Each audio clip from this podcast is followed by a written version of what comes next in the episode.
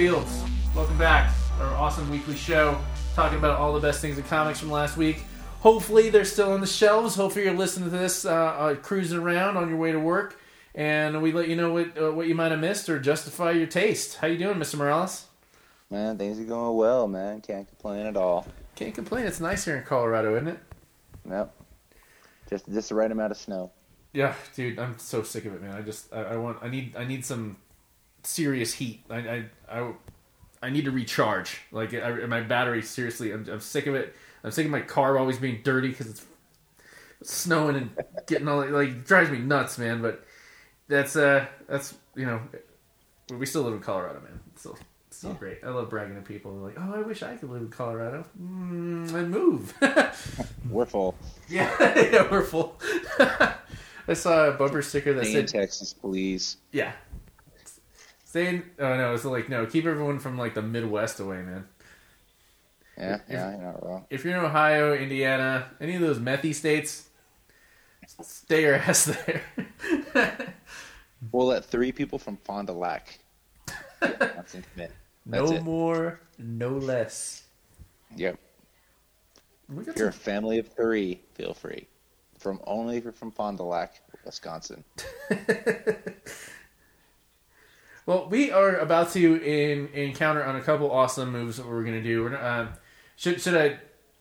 I don't ruin all the surprises, but one of them what we're gonna do is we're gonna start hunting for some comic books that, uh, even like preteen Morales and preteen Joshua Michael have been wanting for a while, and you were kicking it off with Nightfall, and it really like set a fire into my ass because when Nightfall was coming out, uh, I didn't, you know, I was a kid, like I couldn't have all of them, and now Yeah. it, it never occurred to me that now I can.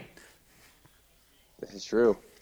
Yeah, I think I've got the uh, I've got the whole thing together, but I never picked up. I think I've only got like maybe three or four of the original issues. And Which I want to see if I can find the rest of them. Which ones do you have? Uh, I couldn't even tell you at the top of my head. I think I've got the one we always talk about with Zsasz. Yeah, I got that one too. Um, I got the I want to showcase say with with with uh, Two Face. I'd have to see if I had that one or not. Uh, it's got all, like all my all my major collecting from when I was a teenager is at my folks' house, so I'd really have to dig into that and see what I do and do not have. But I think I think you know Nightfall would be an excellent place to start. hundred percent, especially because they're probably not that hard to find. It's because they there's so many printed. Mm-hmm. Finding uh, what was it? It was Batman number was it twenty five when Bane broke his back? Possibly, I couldn't. Re- I think it was seventy-five. I feel like. It was a solid. It was a solid number. Mm-hmm. And then right after that, they they went into straight up Batman. Uh, Batman uh, was it six hundred that came out right afterwards with with uh, Azrael when he debuted the the new suit and took over as Batman. Had that I cool. believe so.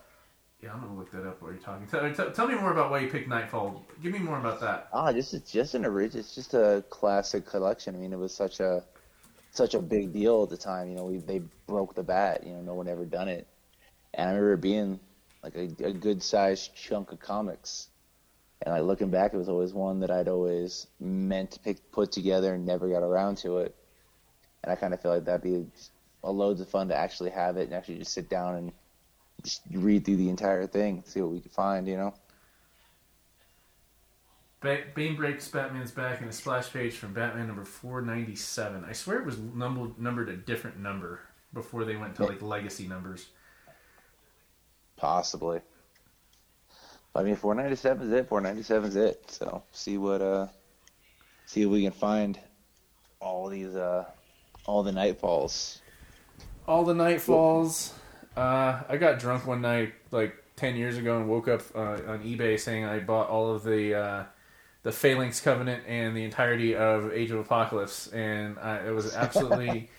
I was not mad about that. I got a super good deal on it on them, so I'm happy I've got all those. But having all the Nightfalls, that would be epic. I, you know, and also, uh, people shit on it, but like it was such a big deal to me. But the entirety of the uh, first Doomsday, all the way straight through Funeral for a Friend, straight to Oh, yeah. straight to that'll be a fun collecting. Um, hmm.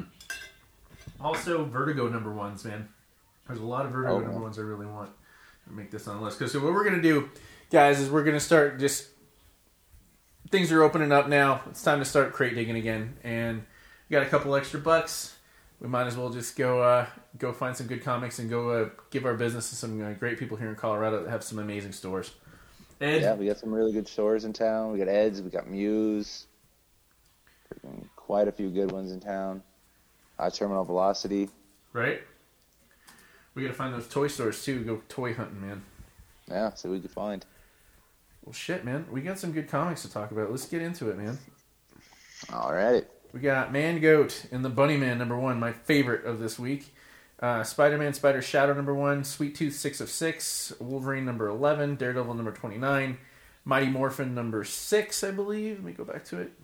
Oh, I can't believe I didn't write it down. Mighty Morphin number six. Yep. And the Flash number six seven sixty nine, Beta Ray Bill number one, and the Picture of Everything Else number three. Let's uh let's go straight into Daredevil, man. Yeah, Daredevil was solid this week. I really, really enjoying the build on this. I'm I'm glad that the uh, well they haven't completed uh, the whole thing with Null yet, but it's it's over in these pages here, and it's it's a it's a breath of fresh air. Okay, that's over and done with. Let let's get to the meat and potatoes here. And Elektra is kicking some ass in Hell's Kitchen. Yeah. But yeah, we started out with uh, Daredevil's in jail, and at the end of the last issue, he realized he, after one bite of food, you know, his his super senses and whatnot, um, he's been poisoned, and he's sitting here having this conversation with this inmate named Marcus, and he's like, you know, I'll be right back, and he kind of stumbles out of the jail into the yard, and he forces himself to throw up before you know the poison enough of the poison gets in there that he's in trouble. And he turns around and all of a sudden all these inmates are walking towards him looking for a fight you know and then we twist it up a little bit and we go to Elektra and she is teaching the girl she saved a few issues ago um, i don't know if you caught her name but i don't remember off the top of my head It's here somewhere. I'll keep going through. Keep going while you're, while you're talking. yeah but she's uh she's teaching her how to fight and she's you know why are we doing this and she's basically like you're weak and you know she's like you know when compared to you know the girl just shoots back you know compared to you everybody's weak and she, you know, Elektra goes back with her be like you know you're you're a weak child. You know I was weak like you once. You know I didn't have a mother. My father left. You know these were you know hard lessons I needed to learn. You can either be weak you know or you can you know or you can be strong. You know especially in Hell's Kitchen you need to be strong. And she's over she takes her out while she's dressed as Daredevil, and she ends up breaking up an extortion racket because we've got the uh, the new kingpin in town, Izzy Lisbris, that uh you know Wilson Fisk anointed as the new kingpin, and you know she breaks up this extortion ring and tells the extortionist, you know, now you guys pay me if you guys want to run, if you guys want my protection. And basically, the interesting part about this is this is all Elektra's way to teach this small child how to be strong. You know, how to how to intimidate people and how to assert your dominance, which is a, definitely an interesting parenting technique. It, well, especially from a woman that you would never expect would have any sort of maternal instinct whatsoever, and it is absolutely manifesting 100% with this girl that she just this you know this ragamuffin. You know, she's uh, this is actually my favorite part of the story is because uh, for you crate diggers, I'm I'm putting my, my money where my mouth is on this one, and I'm saying this is uh, the past the first uh, the first uh, appearance of this girl. excuse me, is going to be big uh, because this girl is this is this is her origin story is already coming out way cooler and way radder than X23's. If you're looking for like a strong woman character, and this is the type of character that isn't being written just to be you know to pander to people and have a strong woman character. This is just how it is. This is how good writing manifests itself.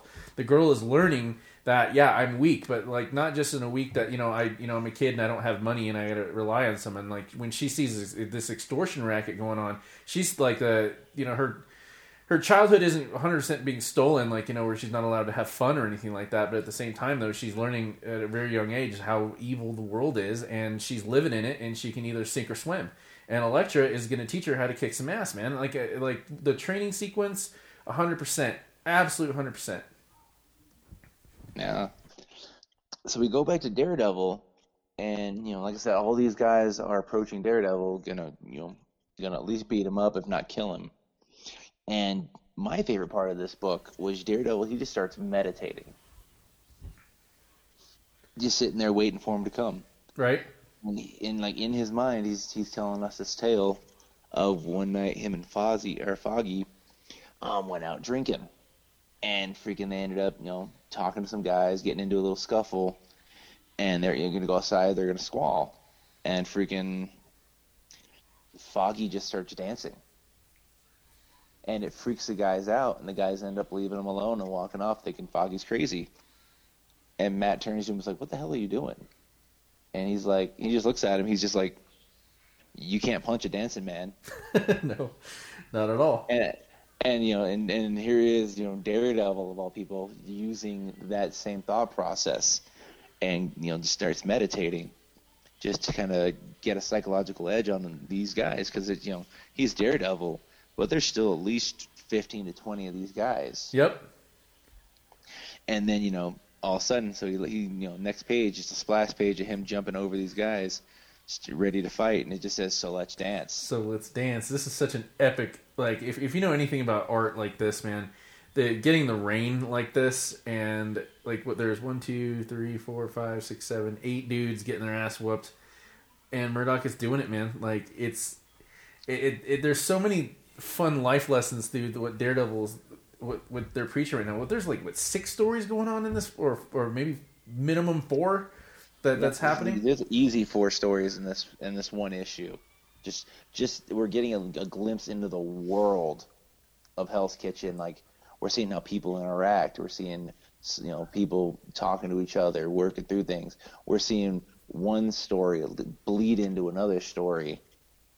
You know, could we get back into it? And the next thing is one of the extortionists is talking to Izzy Librist, the now the new kingpin of Hell's Kitchen, and she and he's explaining to her what the situation was. And apparently, it wasn't just him. Apparently, you know, Daredevil had hit two or three different people already, talking about, you know, if you guys are gonna, you know, do business in the kitchen, you go through me. You know, and you know, Izzy's freaking out because you know she's a kingpin. She just got this power, and she's she's been a long time crime boss, but she's just now being granted the power of the kingpin, and she's already lost one of her sons. So she ends up going to this guy named Butch and basically puts Butch in charge of, you know, running the kitchen because she doesn't want her she doesn't want her only other son involved in this because she doesn't want to lose him too because she already lost him to the owl. And Butch is like, you know, I'll do what I can. And next thing you know, we see um, Mike Murdock, you know, Matt's quote unquote brother. Are you familiar with that story? This is I've, a, I've read a little bit of it. Yeah, mystical. By mystical means, uh, Mike is has his memories, uh, and right now is uh, pretending to be Matt, so no one's suspicious while Daredevil's in jail. But it, in the issue that they reference, uh, the the annual, uh, when they like show like how he got all the memories and, uh, but he's actually like a, a, what do you call it, a professional piece of shit. And yeah. I, I'm I'm loving. Uh, first off, I didn't realize that Butch is the Kingpin's kid, and then they show it from the side. Of course, he's the Kingpin's kid, and yeah. the, they're they're hatching that dumbass like that dumbass henchman scheme about how they're going to take everything over, and you just know it's not going to end well for these guys. Not oh, yeah, no, Lord, no. Because at the end of the day, like I said, Mike's a piece of garbage, and Butch is a guy that you know in you know he's obviously in his his father's shadow but you, know, you can tell he's trying. Um, the guy, he's a big dude, in shape, freaking angry, trying to work his way, you know, following his father's footsteps, but he doesn't really know how to do it. Not at all. No. Not at all. So we've got that brewing here, and so he's basically like, and I love how Mike broke it down. Like, you know, this is a bloodless coup. Like, this is exactly what we wanted, and like, oh, okay, like you're you're getting your your power through through cowardice and like even cowardice by like villain standards or even street thugs like standards. These guys are robbing their own. You know, they're eating their own. Their own. They're, they're, they're these people aren't worth it, and it's. I'm, I'm, gonna love seeing these guys get taken down. But oh then, yeah, and it's gonna be harsh too. Oh, 100%. Like, I, I kind of want both of them to die. I, I'm Before we get further into it, I'm really liking how uh, Zdarsky is taken. I'm not sure if they took from Zdarsky, because I know they had a lot of, of uh, people helping out on the Daredevil show, just in general, that were in the comics world. I love seeing their names, like, during the, the episodes.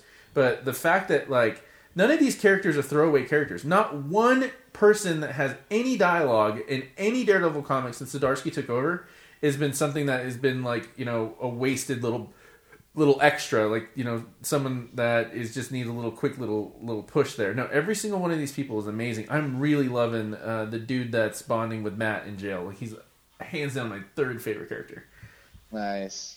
Yeah, no, they've had a. They, he's got like I said, it's like you're you're seeing this from every aspect of the city, and that's really intriguing to see. You know how each level of this of this city works.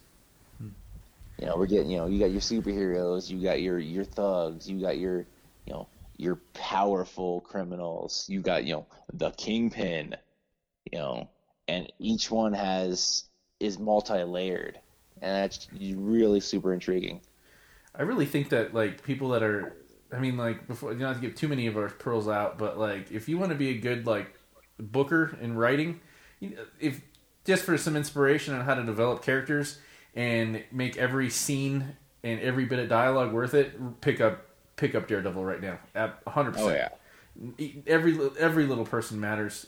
The down to the, the people in jail. I mean, Izzy. I mean, I really love watching this woman develop, especially from the beginning when like she was just kind of like it, it got hodgepodge on her, and like she's gonna lose control real fast because she can.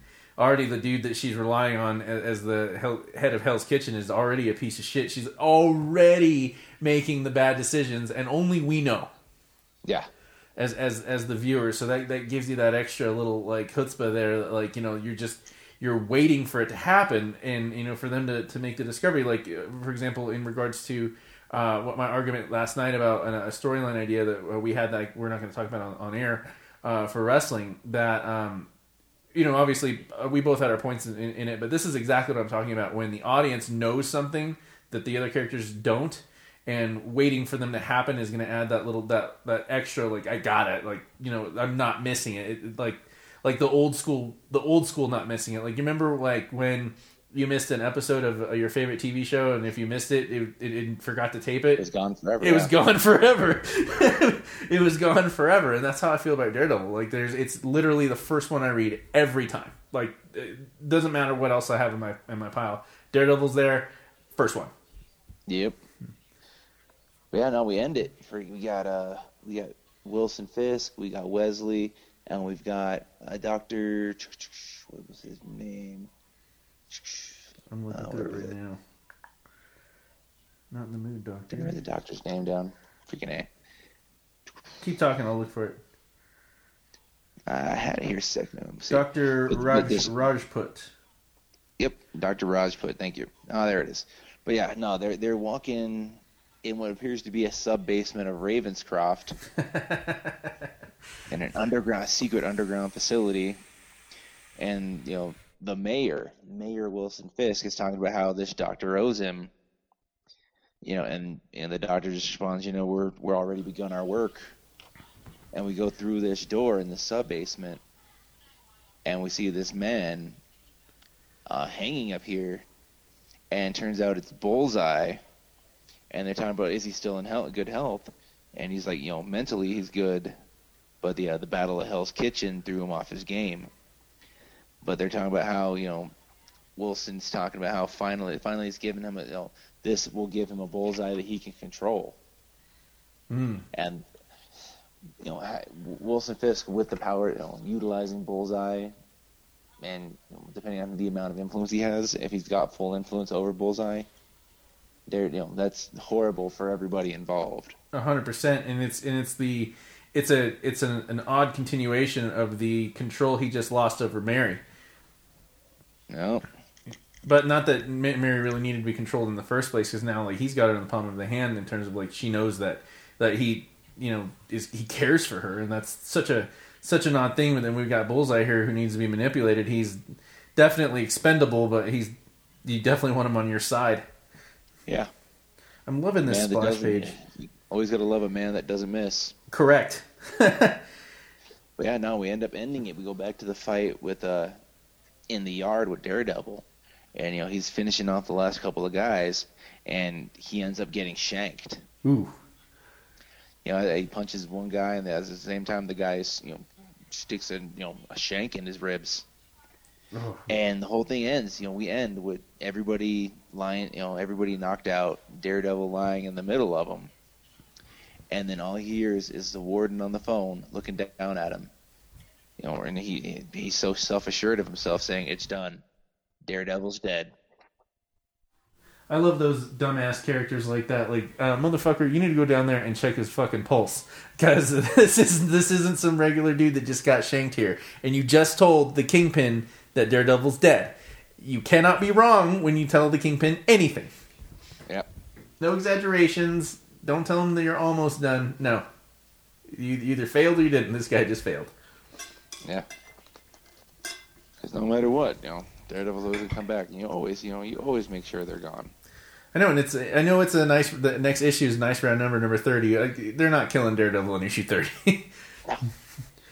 no, he's got to be. A, Maybe issue, maybe issue fifty. it's got to be a 50 a 25 or 75 and like thanks to like the early 90s those numbers are just input like 100% because you know x-men number 25 wolverine loses adamantium wolverine number 75 uh, you know he he comes back you know they discover the claws or or, or bone. Uh, Bone. superman number 25 death of superman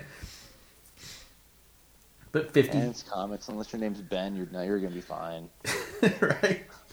No, it just such a killer. It- Like I, I love the fact that they're hard to find. Even the graphic novels are hard to find. So you know, do your best to find them because they're worth it. I would highly recommend just get the the the graphic novels, not from a collector's point of view, but just from a uh, uh, just from a uh, practical point of view. You're gonna reread these comics over and over and over. You might as well have it in a graphic novel. That you're not gonna get too pissed off if it gets dinged up. Yep. Exactly. That's all I got for that one, man. Like I I, I- I would say a solid nine and a half out of ten. Oh yeah, no, that was great. Freaking, like I said, the the world building uh, Chip Zdarsky's doing is freaking epic. Like you, you rarely get you know that many different levels of people in one story, and he pulls it off masterfully. He makes it look easy. Yep.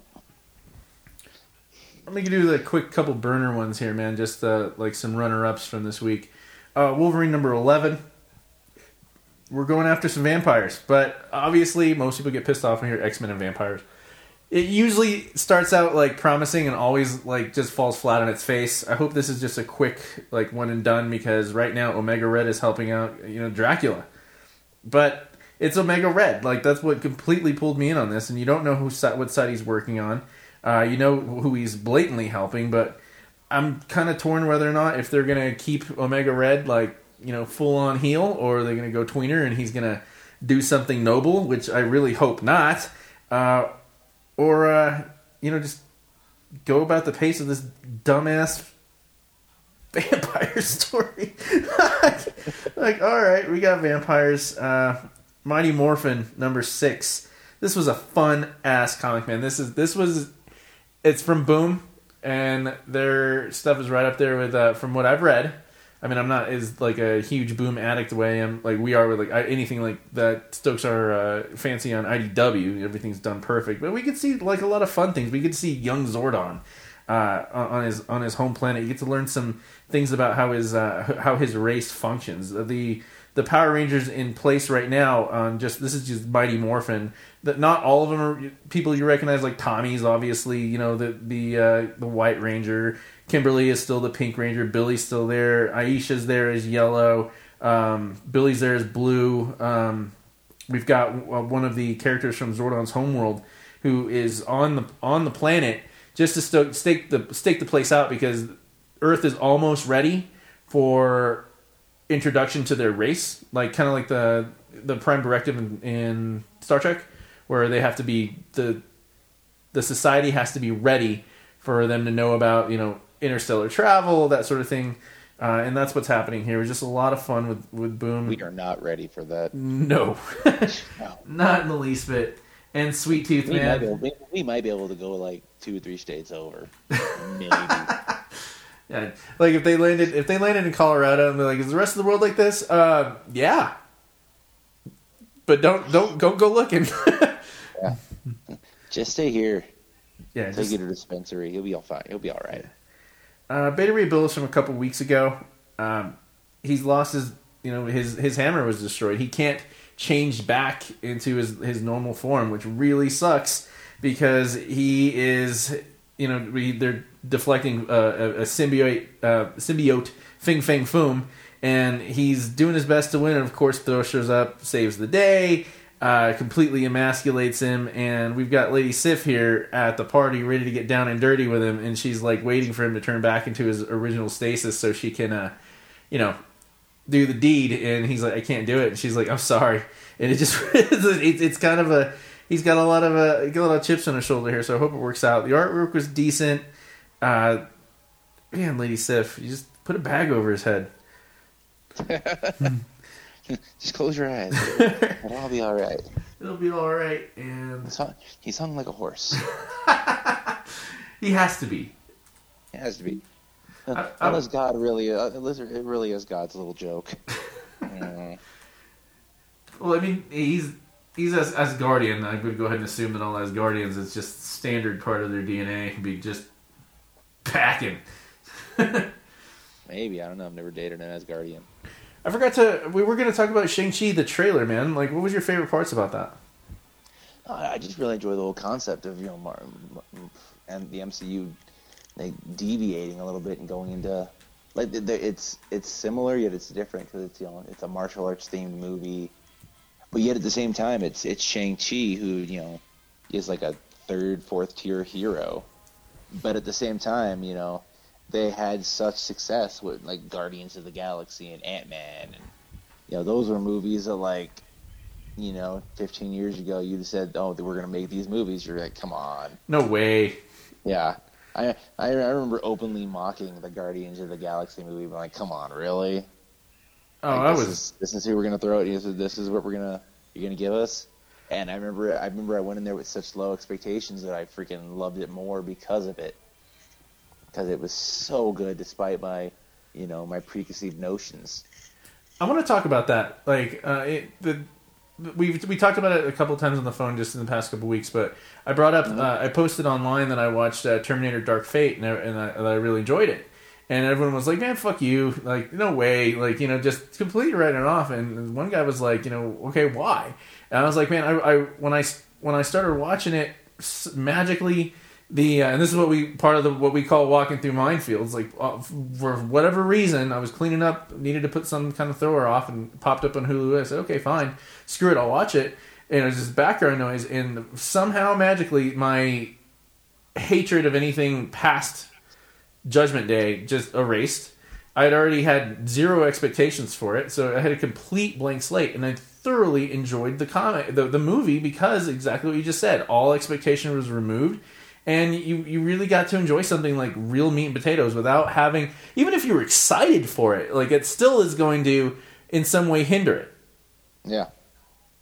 No, you're not wrong. I mean, I remember, like, I didn't. I, I think the first time I saw Rocket Raccoon was one of the Marvel versus Capcom games, and freaking, I thought Marvel. I thought Rocket Raccoon was a Capcom character. Oh I'd yeah, never heard. I'd never heard of him as a comic book character previously. No, perfect and sense. freaking- And then you know he show, you know, he shows up in the uh, in the movie portrayed by Bradley Cooper, and I was like, okay, uh, you know, awesome. You know, those I was never. I, I think we've talked about it off screen, but I've never I've never been an, like a intergalactic fan. Like I'll I'll, I'll enjoy them here and there, but I'd, I've never searched out for like a Guardians of the Galaxy comic or a Green Lantern comic. Like I, I like Star Wars and Star Trek if they're on, hmm but I've never I never go out of my way to watch them. You know, it's just not it's just not my bag, just not my thing. You know, nothing wrong with it. If that's your thing, that's your thing. More power to you. Glad you get glad you found something you like. Just Right. not for me. But like freaking, you know, like I said, I just went in there because it was a Marvel movie, and I was at least willing to give it a shot and see, you know, see what happened and see where it, you know, fell into play with everything else. And you know, it's probably one of my top five, if not, t- or top ten, top five Marvel movies that have ever come out. Even my dad rewatches it. My dad never rewatches movies unless it's Selena or The Fifth Element or Mash ad nauseum. nice. E- even if it's like the like like Shawshank Redemption type quality, like you know when Shawshank's on, even if it's the last mm. five minutes, you still watch it. Yeah. Same with same thing with Guardians. He freaking loves it. Even even the second one, he liked it. I mean, Kurt Russell was awesome, but it's Yeah. it's nice having that sort of enjoyment, man. And I I, I hope that me hammering it home with Terminator Dark Fate that if inspires some people, all our listeners to, to learn how to and, and figure out how to like turn that turn that muscle off of the, the either the extreme anticipation or you're just going wanting to wanting to be disappointed or expecting mm-hmm. to be disappointed and you could really ruin something that you could really enjoy. I mean, if- I'm not gonna like I'm not quoting everything on on Dark Fate, but it sure as hell something I'm, I I'm glad it happened, man. Yeah. Well, that's the thing, man. You freaking, you know, you go in there with expectations. Either you're gonna make it worse, or you're gonna make it better. You know, it's, and it, you might not, you might hate it just because you went in there like, oh, screw this. You know, this isn't, this isn't my thing. And, Right. Like my wife makes me watch some stuff that I would never watch on my own, and freaking, I end up enjoying it. Right. You know, nothing wrong with it. Just freaking, you know, just it's not something I would go out of my way to watch on my own. Like I'd freaking, you know, rewatch episodes of freaking Batman animated series or whatever. Yeah, you find yourself going down the same rabbit hole. Oh yeah. You know, and sometimes you got it. Some, I mean, sometimes some of the best stuff you're gonna find is stuff that like you weren't even expecting to like. You know. Well, let's go into Shang Chi, man, because I really enjoyed it, man. Uh, The only thing I did enjoy about it was reading an article about how he's the uh, the first Asian Marvel superhero, and then like they just showed a picture of like Wong and just said sad Wong noises. like, Aw. ah, poor Wong. Wong was Wong. Wong was Dude, Doctor. Doctor Strange was another one, dude. Probably easily top five freaking Marvel movies. Love that movie. I thought it was great, and it adds in it adds an entire different section of the Marvel universe in there. And that movie was a solid like eighty percent backstory before anything really happened. Yeah, Never thought about it that way until we were just talking about it. like, wait a minute, I really liked it up until the action started, and I was like, the action was good, but watching the build up, you know, uh, I'm a big Tilda Swinton fan, man. I absolutely love that woman. I fell in love with her in Constantine. Oh, nice. Okay, Yeah, I remember she was Gabriel. was she? Huh. I guess you're right. Yep, that was her playing, uh, making old deals, shady deals with the devil. Nice. I'm a real big Cape fan myself. For real. Cape, the Cape was awesome. I loved him when he freaking did the uh, when he was in Aladdin as a carpet. Amazing. Just the just the range of the care of you know the range he's able to pull out is always uh, awesome. It was a, it was a solid character, man, and it, it picked him. Uh, the way the way they built up to it, man, like the the one thing no one could ever master. And he just, he just saved. Oh, I pick I pick him. I haven't met him yet, so screw it. But you know the he's got he's got it, it added to the storyline in terms of like um seeing how much of a piece of crap he was, like just such a cocky asshole. But it still picked him, and he was still he still learned all the the how to you know be a, a sorcerer and eventually be the master. Yeah, I'm still I'm still sitting there waiting for you know, part two to come out. Hopefully it'll be just as good, if not better.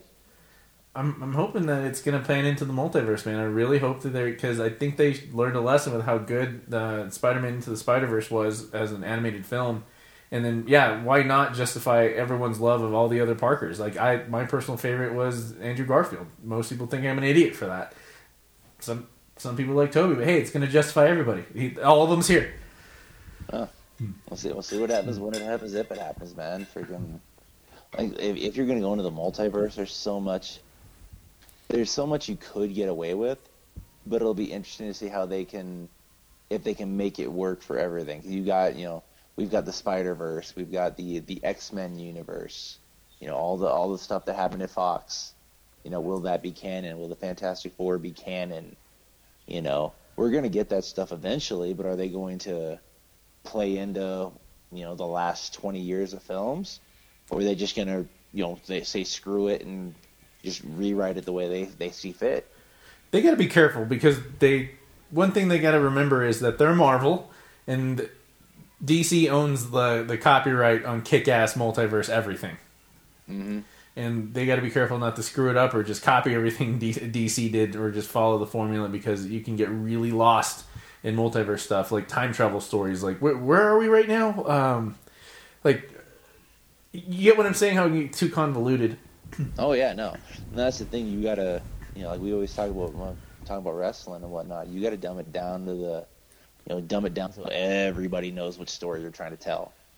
Agreed. You know, you you can have all the you know, layer upon layer upon layer upon layer, and you could be writing, you know, Emmy nominated stuff, but if freaking people in the front row don't understand it, you're screwed.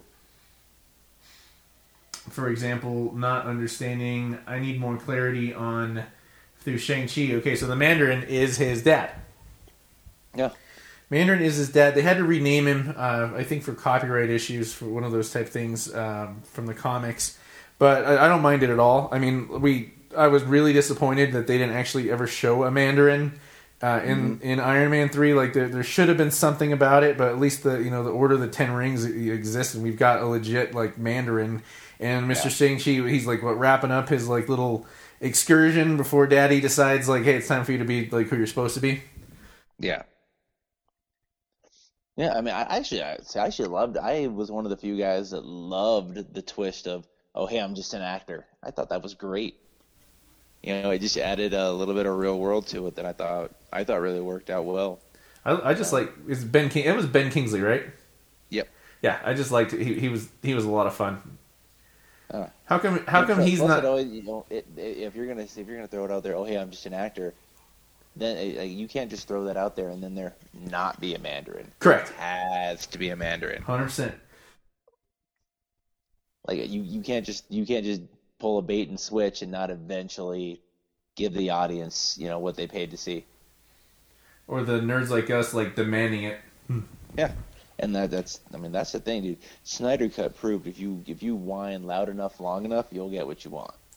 I hope so, man. Uh, because that was one of the few times where like you know you see all these canceled, you know, uh, culture bullshit where you know sign this petition to get these people canceled. This was the complete opposite. Like sign this petition to make something wonderful happen and.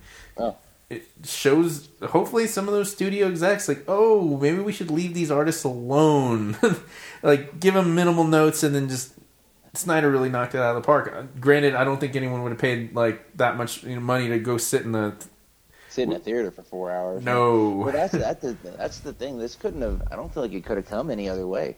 no, Like it, it had to be this. It had to be fan demanded. It had to be, like, it built up. It, it made it legendary before it ever came out. You know, release the Snyder cut. That was such a thing for so. I, I thought it was. A, I thought it was a joke. I did too. I I never thought we'd actually quote unquote receive the Snyder cut. Never thought it'd happen. That was a I good. thought I thought it was just an you know, you know quote unquote a bunch of nerds trying to get their way.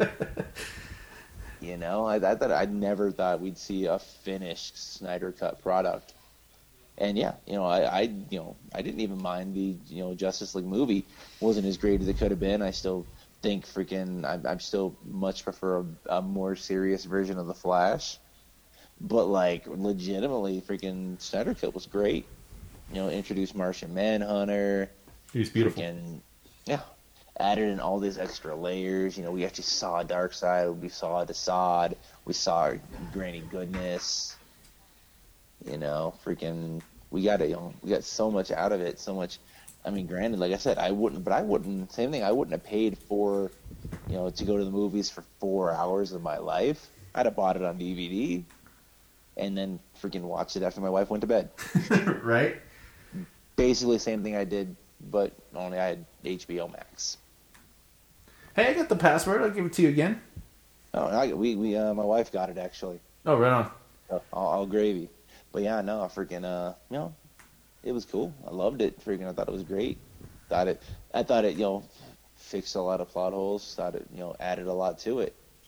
You know, but you know, we'll see what happens. You know, we got you know they added that little extra in with Jared Leto's Joker, and I mean that's the thing is it showed kind of you know that the fans have a voice, and if the fans again say you know go hard and you know, loud enough, long enough, you know, we could get, you know, the fans could get what they want. So it's interesting to see that the people have, you know, still have power in the modern day. I'm hoping they bring the hand in this. I think this is the best way to introduce the hand.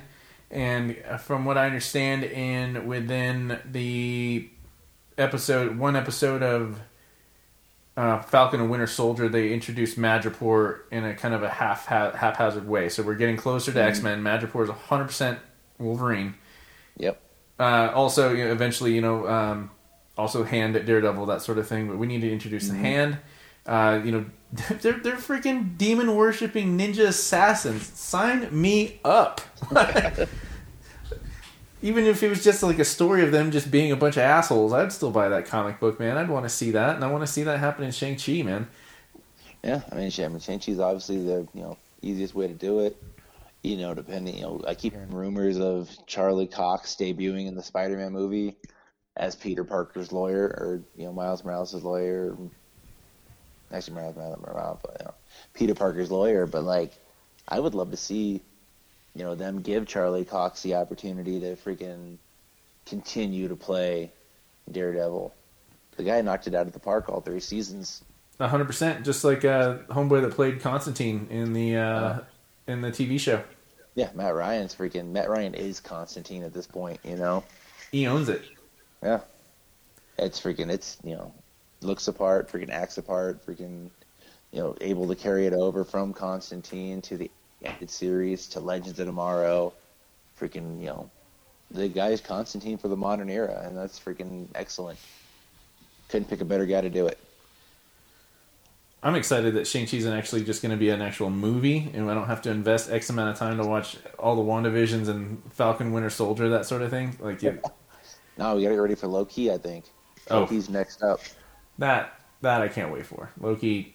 It, there's there's a few hints that was going on in that like Loki for governor and that sort of thing. We actually have the or the the, the comics that those are based on. There's some specific stills from the the uh, trailer that are from like covers and page you know actual artwork where exactly re, you know re- recreates it and then we've got we've got those signed by actual local uh, local guy I think we might have mentioned it in a previous episode uh, here in Colorado Springs, uh, Mr. Langdon Foss did that, did that, and proud of it showing up like that because that's his work, man. It was very, very exciting to see that. Awesome. But let me bring. I want to bring something up real quick. Please. And, uh, I was having a conversation with a friend from Texas the other day, and she was going off about how um, she she was going off about the Joker versus Loki, and she was going off about how the Joker's in everything. Right and freaking you know she's like you know he's been in you know, X amount of movies since freaking um, since '89, obviously. Mm-hmm. And I was thinking about it, and I was like, you know, if you're counting just movies, I think he's been in six total since freaking '89. He's been in. Um, let's see, I lost my headphones here. '89 Batman. '89 Batman. He was in um, Dark Knight. Correct. He was in Suicide Squad. Right. I think he had legitimately one scene in Birds of Prey, like a flashback scene. Okay. Um, he was in Snyder Cut, which that's, may or may not be canon. Okay, that's five. And I, I want to say there was one more, but I'm not. Oh, and Joker, obviously. Joker, so that's six. Yep. That's six. And I countered that like Loki's been in as many movies, if not more, since like 2008. 100. percent And it's like, and she was like, oh, "Okay, maybe you're right." And I was like, "You know, it's if you're adding in video games, you are totally correct." Because they they freaking forced him into every Arkham game they could. 100 percent Or just the cartoons, like he's yeah. he Joker yeah. was always coming yeah. back in the cartoons. Yeah, the cartoons, movie, you know, the cartoon movies, blah blah blah. You know, he's all over the place. But if you're talking strictly movies, we're talking six Joker appearances in 25 years ish. Pretty sparse. Yeah, so it's not really nearly as bad. Like I said, Loki was in uh, all three Thor movies, at least three of the Avengers movies. Correct. And, uh, and um, he's getting his own TV show. And I want to say there was one more, one of more of the Marvel movies he was in pretty heavily. I liked him best in Ragnarok. Yeah, Ragnarok was good. Freaking definitely better than Dark World. Hundred percent. It was uh I think Ragnarok is my favorite out of the Marvel movies. Ragnarok's pretty solid. You know, I'm always, you know, Civil War was solid. Just had everybody in it. Plus, it introduced Spider Man. My favorite. Yeah. Um, freaking. So I'd probably say either that one or Winter Soldier was my favorite. Winter Soldier was just awesome. Plus, you had you know introduction of Falcon, introduction of Winter Soldier. Freaking pretty solid. When it comes to Shang-Chi, though, just to rewind here, the one thing I'm really hoping they do is making an actual goddamn kick-ass kung fu movie. Whether or not they're doing an old school Bruce Lee style or new school like the you know Crouching Tiger type type thing, or even uh, I, I, honestly I'd prefer more of a uh, Jackie Chan you know Rumble in the Bronx type thing. But if they, I want I want this to be a legit kung fu movie. Just let's Oh, have some be- fun. Yeah, throw something out there. Throw something out there new and different. I am all I am all about that because freaking it's you know Marvel like the closest thing you'd probably have seen so far is what Iron Fist. I actually never watched it. I got like ten minutes into it, and I'm like, this sucks. I was done. Gotcha. But yeah, I, I you know as far as like the lore and whatnot, it's literally probably the closest thing. But even that's not much. Mhm. But yeah, I mean, you know, Marvel if nothing else is pre- like there's only been like one or two Marvel movies I've been like uh at out of like 2022. So I mean, they've definitely they've definitely built up that you know that that grace and that willingness to give them a chance on pretty much every any kind of movie they want to throw out there. You know, unless it unless it is like a new level of hot garbage, you know, it's gonna at least be watchable. I want it to be a kung fu movie, like where like the boys can get together and watch like a like a man movie. You know what I'm saying? That'd be cool. Yeah, like like we're gonna watch a kung fu movie, like, and it's gonna be kick ass, and we're gonna we're gonna just turn completely turn our minds off because we want to see a bunch of Asian dudes kick the shit out of everybody. I want I want to see nunchucks. I want to see size. I want I want to see everything. Just, just go full bore. Full bore. All the gore. That'd be great, dude. I'd be like I said, I'm, I'm definitely down for it. I think it'll be fun. You know, and like I said, dude, they freaking they've gone out of their way to make freaking turn these, you know, like I said, C level, D level characters into household names. You know, freaking, and, you know, they started that out because they didn't have anybody else because Fox owned, Fox owned X Men, Fox owned Fantastic Four, Sony owned Spider Man Right. you know they they were basically going. You know, Avengers were B uh, B list guys at best. You know, with the exception of Cap America, and freaking he wasn't. You know, they started out with Iron Man. You know, Iron, you know, then they freaking transitioned to Hulk and Thor and Cap and all that. But they they built these guys up to where they're you know easily A listers now. hundred percent. You know, freaking, and they've been, they've got you know next generation guys coming in like Scarlet Witch and Vision and Falcon and all that. You know, they they've built up you know they built up a huge freaking thing over the last you know 15 years and freaking you know here's to them doing it again. Here's to the the balls of Jon Favreau back in 2007. Like, wait, Favreau's doing this? All right, I, I'll. I I loved Swingers. I loved him in the replacements. Honestly, that's where I really loved him for. Like after the replacements, Oh, yeah. he, he could have done no wrong, absolute no wrong. And then you, the rumor is that he's pretty much uh, about to helm the next wave of of Star Wars. Is he's absolutely wow. absolutely proved himself. And another rumor is that HBO is going like toe to toe right now with with um, uh, Warner Brothers, being like, no, we, we we want more Snyder. Like these are the numbers. these are the numbers. Give us what we want. The fans want it. Um, right now, I read another article that Robert Pattinson is so pissed off about the Snyder Cut because it just completely just any anticipation of him being Batman just got completely flushed down the toilet. I don't give a shit about Robert Pattinson, let alone him being. Yeah, I, I never did, dude. I was not gonna watch it anyway. I just I just can't see it. Nope. I just don't. I just don't see him being Batman. Like freaking, I'm, dude. I loved Affleck. He was great. You He- know, freaking, he was loved him. You know, he, he's no Michael Keaton, but he's alright. Agreed. But uh, one of the things is I don't see I don't see uh, uh, Ben Affleck picking up the cape and cowl just because it's cool to be Batman. Like he really threw himself into the character. I mean, like really hundred percent. And it absolutely shows.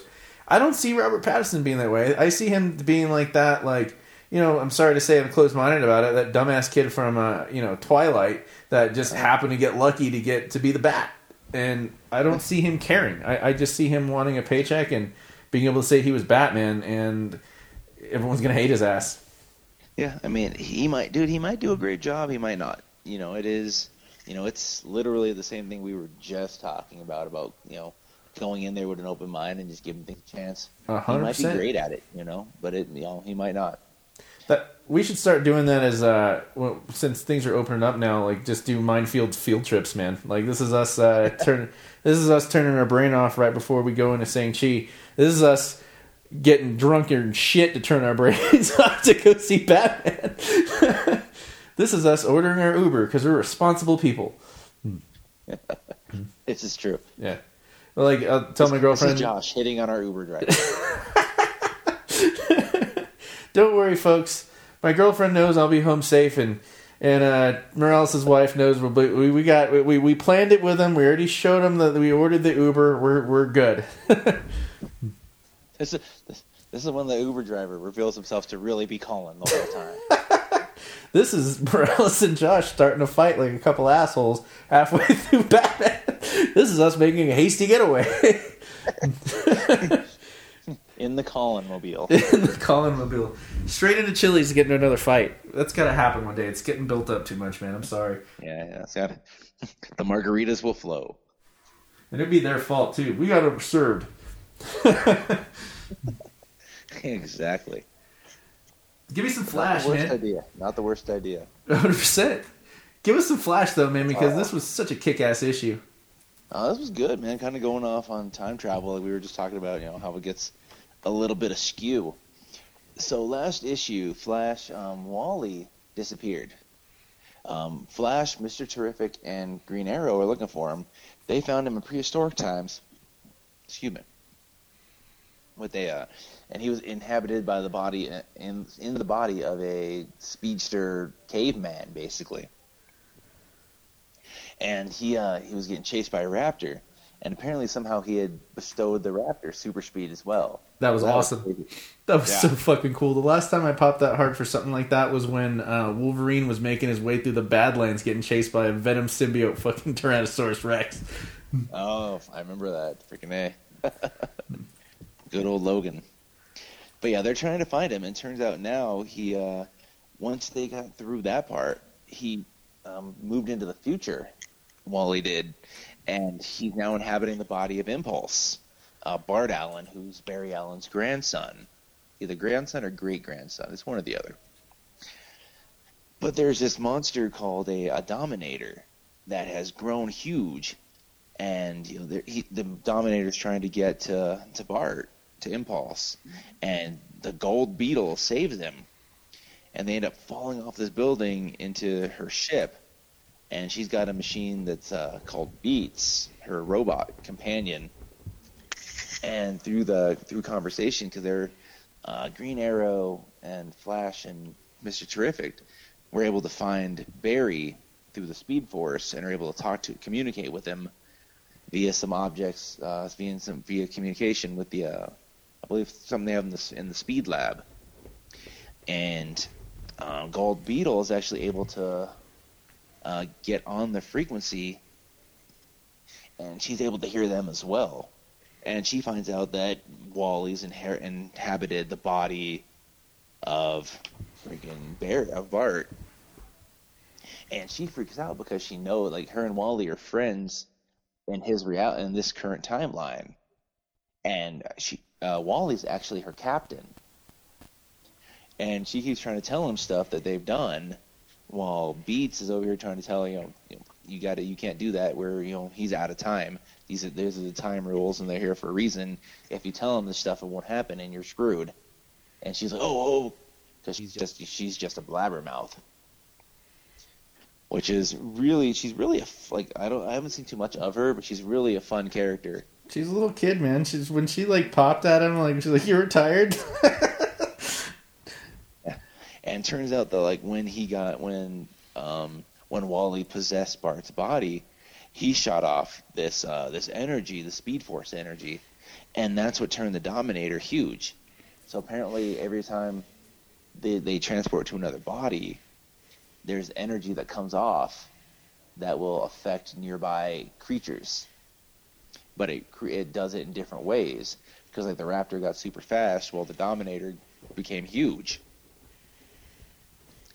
So they find out that they um they need to siphon this power uh, this power out of these other these other creatures because if they don't, they're going to explode and they'll destroy cities. So Barry deci- uh, they decide they find out that uh, they figure out that um, inertia once used an object on the Flash that would si- similar to siphoning off the Speed Force power. mm-hmm. So they go into they they um they have a speed lab inside the Flash Museum, and they find that and they put it in a time capsule for um for Wally to find in the future. Baller. The, the whole joke is that they hide it in plain sight, but they hide it behind a um a place you can get where you can get pictures taken in the Flash Museum. So to get you know to so to get to this time capsule, um, they end up all three of them having to take a picture, and they, you know they all it's just a picture of them of you know we got Green Arrow, we got Mister Terrific, and the Flash, dressed in normal clothes, all having to say Flash, and the picture says flashes through time. And Green Arrow is just like, God, that's embarrassing. and Barry just turns around, Yep, and that's why that's my Christmas card this year. And the uh, the power of flash photography will charge it enough for the homeboy in the future. Oh, pun is fully intended. Here on Mindfields, where the pun is always intended. hundred percent. I, it, it, I I've been working on that all week, man. Nice, I like it. So they end up going, you know, they end up going to the Flash Museum in the future. Uh, Impulse and Green Beetle or Gold Beetle, pardon me. And you know, there's so there's uh, super speedster security in there. So they just ended. So Green uh, Gold Beetle just decides to bust through the roof. So you know, Wally as Bart runs in there and grabs the time capsule, while um, while Gold Beetle basically flashes the lights of her ship in front of all the other all the all the speedster guards and blinds them. And they're able to use it to siphon off the power of or the size of the dominator and make them make them normal sized again. But the kicker on this story is that they um while they're doing this um everybody in our time you know Miss Terrific you know Flash Green Arrow they all realize that um, Wally's body's gone Oh, so he's so basically, you know, they're they're they they theorize that his body that they just left his suit when he when he transferred to the other body, so he no no longer has a body. So he's basically a ghost. So they're not sure how they're not sure what they're gonna do. Mister Terrific is talking about how they want they can make him into like an android, like put his soul basically into an android body. right. And he's like, "No, I can't. I'm not being. An, I'm not becoming an android. No way. You know, my wife is gonna kill me when she finds out." Looking so through they- this. they're trying. They're trying to figure out that while, um, freaking, you know, they beat the Dominator, and then once they do this, because the whole thing is basically, they're um, the Speed Force is using Wally to fight these threats, while the Speed Force heals itself because somehow the Speed Force got hurt, and we're not really sure what caused the Speed Force to get hurt in the first place. So as they do this, um, uh, Wally can feel himself leaving and going into another body again, Mm-hmm. and we end up uh, Gold Beetle is hugging him, and then you know she realizes it's Bart again, and she's like, "Just give me a moment, I need this." And we go and we find out that uh, Wally has gone into the past, and the last scene we see is Jay Garrick and I believe it's either Omak or the Ray looking out a um, a hole, and there's Adolf Hitler with the Spear of Destiny, and surrounded by a group of Nazis. They have the spear of destiny. That they do. And we get to that snowflake technology here where, yeah, there's no swastikas. Not that I want to see swastikas, but it's the Nazis. Give them the damn swastika. Like, don't. We're not children. what are they going to start editing it out of, like, history books and shit just because it's scary? Look, like, even the flag in the back doesn't even have the swastika. Yeah, no, it doesn't. In all honesty, I didn't even notice. So Yep, they're taking Yeah. it out. next issue, the Golden Age. Dum dum dum. And we've got the first appearance of Hitler. Everybody, rush to your stores to get it. It'll be. it'll be Wasn't the first appearance of Hitler Captain America number one? no, I'm just joking, man. uh, oh, Hitler. Yeah, I don't have that one, but maybe we'll find it on our journey. I've I've punched out Adolf Hitler over 89 times. Nice. Did you notice how when they switch times, and it really made me happy in this, is that when they go to the future, the artwork is and colorization is a hundred percent different of what it looks like in our time. It really added to the story. Nice. I did not notice that, but I'll have to go back and look at the last couple of issues. Yeah, they they did the, doing the same thing right now in uh, Last Ronin, where anytime like there's a time shift or or a uh, they're talking about like Flashback? flashback, different art. Like when they did the flashback to like when they first started, they went all the way back to the original art, like the original art style. You know that real grainy, like uh, you know almost pixelated type art, like they had the, the original Turtles comics and Flash, the, the, the nice fancy new stuff, man. And it really added to the story here. Like like you know when you go to. Uh, the way it was so bright and hyper colored when Marty gets to you know 2015, and then as opposed to the way it looked like in the 50s, it just added all this like a, whole different element to it that made me made it feel different, whether you noticed it or not. Yeah. Man, all I pulled was just this was such a fun comic. I love I love the characters of of, of uh, what's her name, the Blue Beetle. Uh, I'm sorry, the Gold Uh, Beetle. Gold Beetle. Gold Beetle. You This say is blue, I say green. It's all good. right on. And yeah, we never gonna fight Hitler. That's so funny to me, man. I'm just glad you you you were able to tell us who the hell is looking at him through this like porthole or something that we're looking yeah, it's through. definitely it's definitely Jay Garrick Flash, and like I said, it's either the Ray or OMAC. And then Not we quite sure which of the two. and then we got that dude like uh, to the uh, to the right of the nose that looks exactly like the dude from Indiana Jones and the uh, uh, oh, why am I spacing out? Not Last Crusade, Temple of Doom. Temple, not Temple of Doom, Crystal Skulls? Raiders of the Lost Ark. Oh yeah, that one. Yeah, that guy. That was a bad one. Crystal Skulls was the best one. I actually thoroughly enjoyed that movie.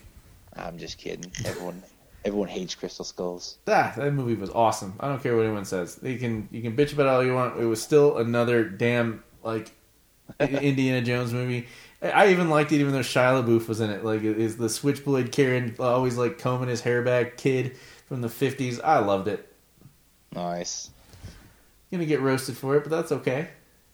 Yeah, it's all right. I'll still defend. I, I still try to defend Suicide Squad every now and again, so that's I okay. Need, I need to rewatch that, like, because I was like, last night when we were talking, I was going through my list on HBO Go of like the shit that needs to be on there. Was like what, like fifteen DC animated features I haven't seen yet, and uh, which is a huge mistake, by the way. And we say it all Oh yeah, you're missing out horribly. Yeah, like those the animated ones are the best. I mean, and just to just go back to our point earlier that DC can handle multiverse. Like when they remember when they started first the DC movies started coming out, and they asked them like, "Is this going to be are the TV shows Arrow, Flash, that sort of thing, uh, Legends of Tomorrow? Uh, is this going to be canon?" And they're like, "No, not at all." But then when the the the the crossover event happened, it wasn't Flashpoint. It was um was it Flashpoint? No, it was something else that they did. That Uh, Crisis. Crisis. Universe. when they did Crisis, and then you realize, oh, everything does matter because it's a multiverse. And I really even like, I really believe that the cartoons are part of the multiverse. It, it makes perfect sense. I'm 100 percent accepting of it. It's DC. They haven't let us down for the cartoons. Hell yeah. I don't know. Hush kind of the end of Hush kind of bugged me, but yeah, Really? They didn't change anything. nah, it was Riddler. Oh, Riddler, Riddler, Riddler ended up being Hush. They changed everything. uh, okay. Then I then I have not finished seeing that because Hush. Oh, spoilers. Yeah, I would have been pissed. Now I am. Spoilers alert. Now I am pissed. like he was like, you, you should be. No, I'm glad. You, I'm glad you. I'm glad you let me know that, man. It, like you, you get like when it comes to shit like that. Like if if you know it's gonna piss me off, go ahead and warn me. like, cause I'm gonna call you at like three in the morning, like all pissed off. Why the fuck didn't you warn me? Then don't watch Harley and Batman. okay, That oh, I almost stopped getting them after that one. That one was bad. Harley, again, if you if you like the Harley Quinn cartoon, I think it's pretty similar to that. Harley and Batman. What are you talking about? They, they did a Harley and Batman. Oh, the animated one. Yeah, the one I added on Uh, there. Okay, yeah, yeah, okay. I'm still gonna watch it. Yeah, give it a shot. Tell me what you think. Freaking, I did. I didn't care for it. You might like it. Who knows? Especially after what we're talking To about. each with- their own. exactly. After all that talk earlier about shutting it off to actually enjoy something, I better put my money where my mouth is. Yeah, now, now, you, now you're stuck. Now we want a full book report next week. you know, I'll go ahead and do it, man. It's worth it. I'll just, I'll just, 500, 500 words, double spaced. I'll have to miss out on some wrestling. Uh, never mind that.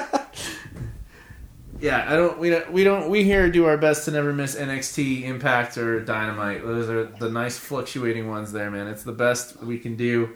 We can't keep watching Raw, NXT. uh, dude, I, I haven't watched Raw in like two years. it's been like three years for me. Maybe maybe three. Oh, you need to find if Superman and the Elite are on there. Freaking, that's one you need to watch. I'll find that later. Dude, freaking, uh, yeah, Manchester Black is phenomenal. Hmm. Yeah, What- if you could find, if you don't, I'll freaking let you borrow it. I've got the DVD. Freaking sick. It's probably, it's not even like I don't even think it constitutes like canon, but it's free. It's like pre DC animated universe, but it's so good. What was, what was it called again? Uh, Superman versus the Elite. We're not talking Young Bucks, Kenny Omega, nothing. That'd be amazing. We're talking the real Elite. nope, not on here. Ah, you I'll freaking next time I see you, I'll freaking let you borrow it. It's good shit. Awesome. So yeah, freaking. Uh, speaking of which, did you do Sweet Tooth yet? Oh, Sweet Tooth. I have not. Okay, so Sweet Tooth is kind of, all right. So we've talked about this before. Uh, limited series. I was super bummed that it ended, but it ended on such a a wonderful highlight here because this is of all like the you know, despair that we've gone through in the past year, just what people just feel in general. Uh, this comic book was definitely aimed at a, a downward spiral that something really bad was going to happen. I mean, these people are living underground. They blindly worship uh, an evil bastard that absolutely does not have their you know best i- interests in mind, and they're they're being controlled like sheep, and they're they're you know about to start the uprising, and they find out about the hybrids, and that the hybrids are actually one of them is actually a a, a bomb, pretty much that they that once they get once Sweet Tooth and the, the elephant dude uh, get to the vault door, enter the you know the you know, the the above ground that a virus is going to go off and kill all the hybrids that or they assume are still running running amok. But it ends with this really just wonderful tale of hope, like where okay, so the the virus didn't work. Um, obviously, obviously spoilers. The the people are tired of being controlled, and that they're opening the, the vault door, and that's that's where it ends off. And it says, "This is a story, and it's just been waiting for me to find the ending." And to tell everyone else the story too. And like he's holding the, the hand of a little girl. It looks a little cheesy. And are you ready? And I think so. And they take that first step. And it says, but maybe there aren't there ain't no endings. Maybe there's just ever just beginnings. Only ever just beginnings. And I really really enjoyed that. I'd like to believe that. I really would. And then just says the end. And it, it got to the point where I, I wanted to see like what was up there. But you know, with the way it ends like this, it was just a perfect ending. As they're they're going through you know into the light and there's hope to be had and you know if you know Jeff Lemire decides to do something with it later on I trust him to always do well with it because he never he's never let me down Yeah. I mean, would it ending like that? I feel like it has to. Like there has to be more to the story. I would love for that man but if if I, I, feel, I feel like you can't not. hundred percent but still I can't be like, oh, happy ending. Like, freaking, there's got to be like more to the story from there. Like that's you know, you did this epic thing and freaking, you know, you got this far, and then you'd be like, oh, and, and and everything would happen. Nobody lives happily ever after. right There's got to be more turmoil and more trouble, and you know, especially if it's good. Especially if he enjoyed writing it. You know, there's got to be more to it at some point. You know, even if it's same thing. You know, another another six issue series, and then at the end everything works out. Cool. Well, this was just special, and it was special in a way that if you were a huge X Files fan, that all of a sudden you found out that they're doing a limited run. Uh, you know, the band's back together. They're not trying to milk too much out of you, uh, money wise, but you're getting you- you're prepared for something really special. And with the X Files, like when they did the seasons ten and eleven, I, I was absolutely disappointed. I actually didn't even finish uh, season eleven, and I'm one of the biggest X Files fans you'll ever meet. And I was worried about that this sort of that Sweet Tooth was going to have that same you know vibration where I'm like, oh my god, this is special, and then it, it you know just completely lets us down. Not Just in- falters at the end. yeah, exactly. No, no, this one was wonderful, but you're right. You know, I demand it. I want to see what's on the damn surface now. you're Yeah. right. Uh, You're you're at a whole other level. You know, freaking. You made it out. Now what? Correct. He's got all these new friends that we only got to learn, and you know, barely he. We barely got to develop the characters, but what little they did, it was just wonderful, and I'd like to see where they're where they're headed with these guys. Yeah. I mean, yeah, you have to. You ha- you'd be, you'd be ashamed to not. Freaking, it's like the turtles making it all the way to the surface. Freaking, out of the sewer, and then it just ends. I'd be pissed, man. I was I was thinking about turtles today when I was reading uh, Mighty Morphin because uh, Mighty Morphin Power Rangers was it came out right when I was at an age that ev- the all the new fads weren't. I weren't. I wasn't subscribing to all of them, and I secretly subscribed to this one. It was a guilty pleasure. My sister, 100 percent, was all in, like all the toys, Nice. everything like that. But yeah, I it, I didn't turn it off. It was if it was on in the morning, that sort of thing. I was wondering if like that's what people think about my love or our love for the turtles, man. Like, uh, there's just even as a 30 38 year old man I, I i find nothing about them childish. They're just it's ingrained. It's 100% and i'm wondering if, if people look down at turtles the way i was looking down at, initially at this mighty morphin comic. Like is this just a lark? Is this something that shouldn't be really enjoyed or even be printed? No it was a lot of fun and Well, I, I, I'm of the belief at this point, like at this point in life, like, you know, what shames there to be had in liking what you like. It's nice. It, it, it's nice. We fought for it. I remember talking about it a couple months ago with one of my friends uh, about like you know back in the day you, you, he was young like it, it was not cool to like Star Star Wars or Star Trek or, or comic books and now it's like Comic, it's, book, comic books, wrestling, cartoons, Yeah. you know, anime. I remember being like high school, like all the little anime kids would hang out together and freaking, oh, they talk about it, but like, you know, if if you if you weren't in that group, you didn't talk about it. Nope. Like freaking, and you know, it, it's as you know, it's as valid a form of entertainment as any other. Agreed. But I, I You know, and freaking, you know, like what you like, don't be a dick. agreed. I'd like to think it was badasses like you and I that made it cool for all these assholes to really be open out, out of the nerd closet. Like, yeah, we. you didn't know my struggle. I know, right? I know. I'm not even. I'm not even gonna validate that one. But no, no, no struggle. Like freaking, you know, you did, you did, dude. I mean, you know, we had, you know, as far as wrestling nerds, we had the, you know, privilege of growing up, during, you know, being teenagers during the Attitude Era, where everybody loved it. You know, it was a thing. You know, if you were, if you were a wrestling fan in the late '90s, you freaking, you were among friends and family. Hundred percent, man. You know, it, it wasn't it wasn't like being a fan in like, you know, 94, 95 where you didn't talk about it Right. because you you didn't want to be the weird kid that liked wrestling. No, you didn't want to be the weird Yeah. kid that missed Monday Night Raw because if you did, you messed up bad. Mm-hmm. Everyone was everyone was talking about that. Uh, Everybody was doing it. Everyone was wearing the shirts. Everyone was crotch topping. Everyone was too sweeting. You know, it is. You know, it is what it is. now they can't even do the chop no more. we'll bring it back. That's gonna. It's gonna be our thing now. bringing it back. Bringing it back. Dated. It's the official. It's the official Mindfields handshake now. We're just gonna crotch each other. Hey, the Young Bucks stole stole too sweet. Why the hell not?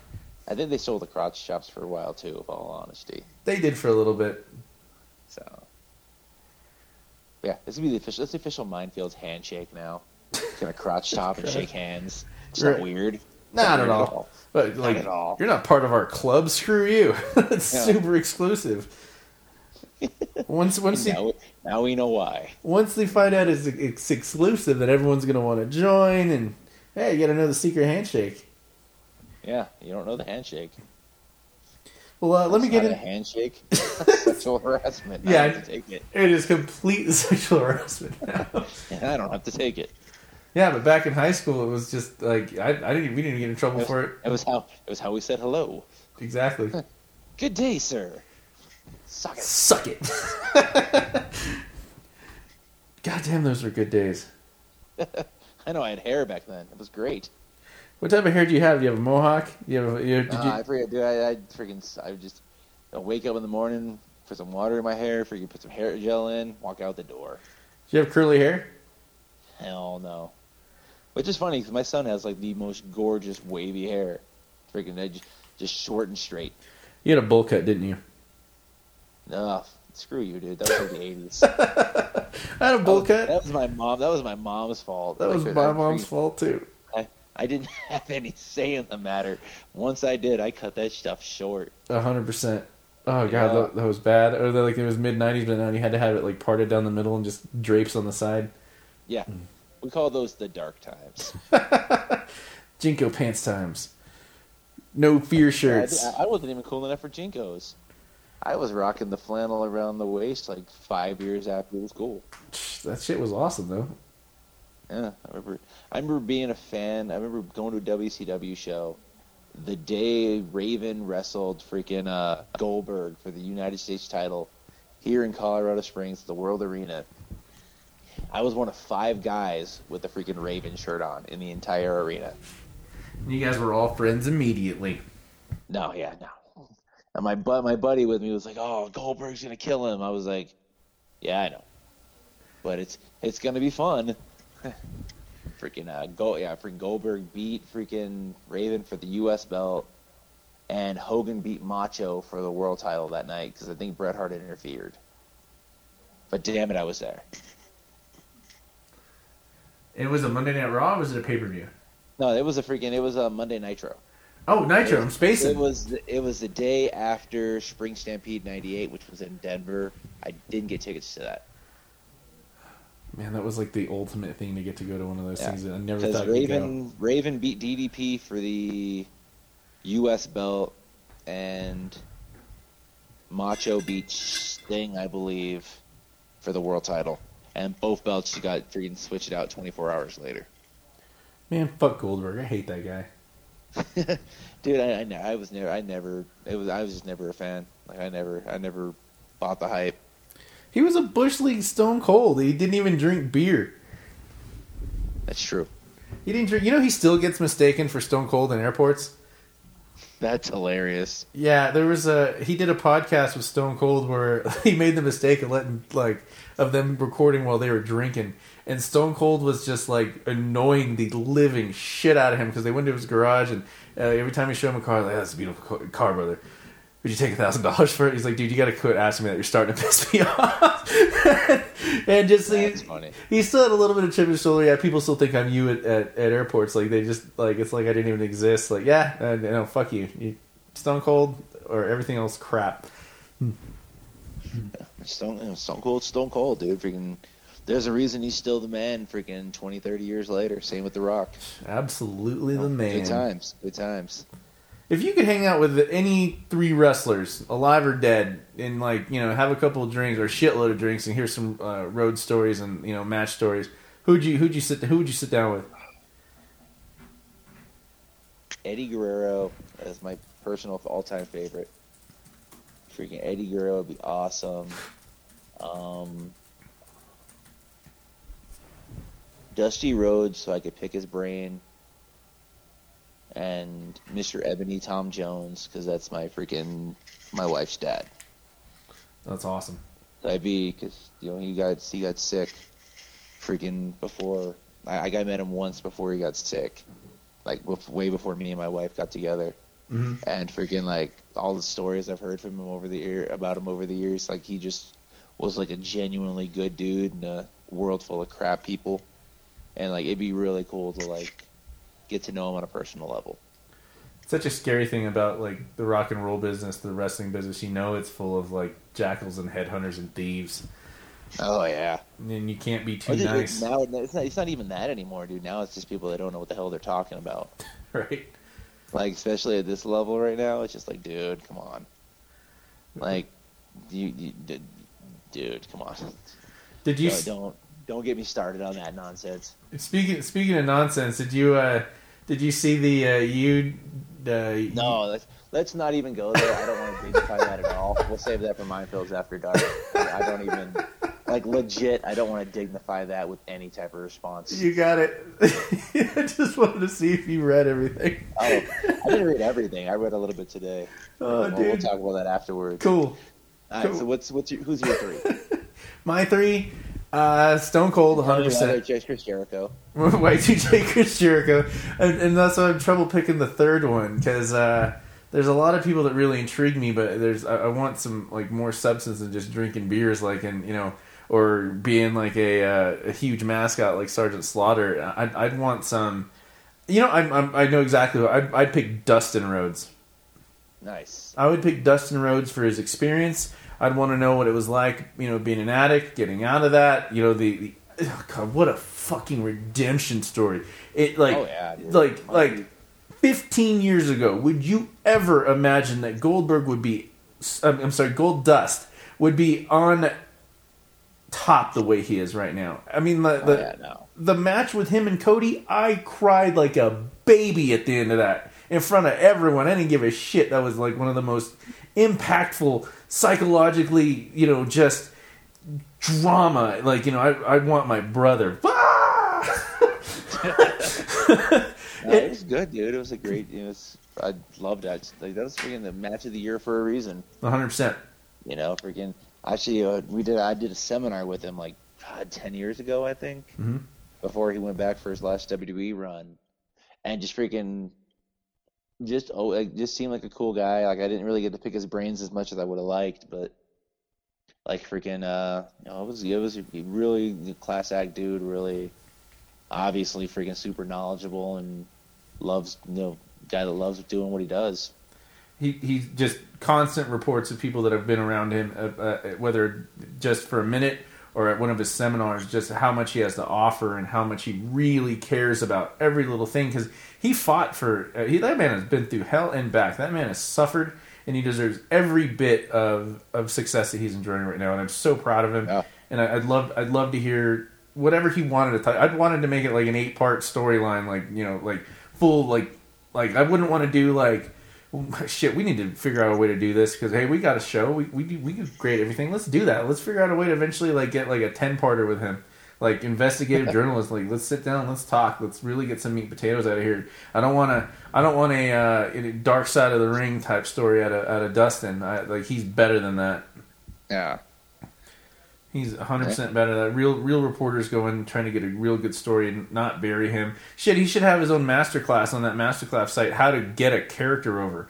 Like how many different iterations of Goldust have there been? Like I've he got over the the the the no one likes me uh, Goldust when he was working with R-Truth, which is one of my favorite iterations of him.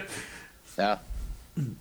That shirt. I mean that just freaking uh the, him and Booker T was amazing. Freaking uh just you know the thought process behind him being the weak link while freaking and having you know building a build the whole relationship where go you know Booker T hated him at first and then slowly he wore Booker down and then they became a team and they had, you know they were winning and then they didn't win the tag belts and they didn't win the tag belts again and you know oh Goldust is like oh, it's it's me I'm the It's weakest me. link blah Yep. blah blah and then you know Booker T picking him up and being like no we're we're we're doing this this is happening and then them freaking finally winning the belts you know that was a thing that was like a what year year and a half long storyline and it didn't even happen every week either.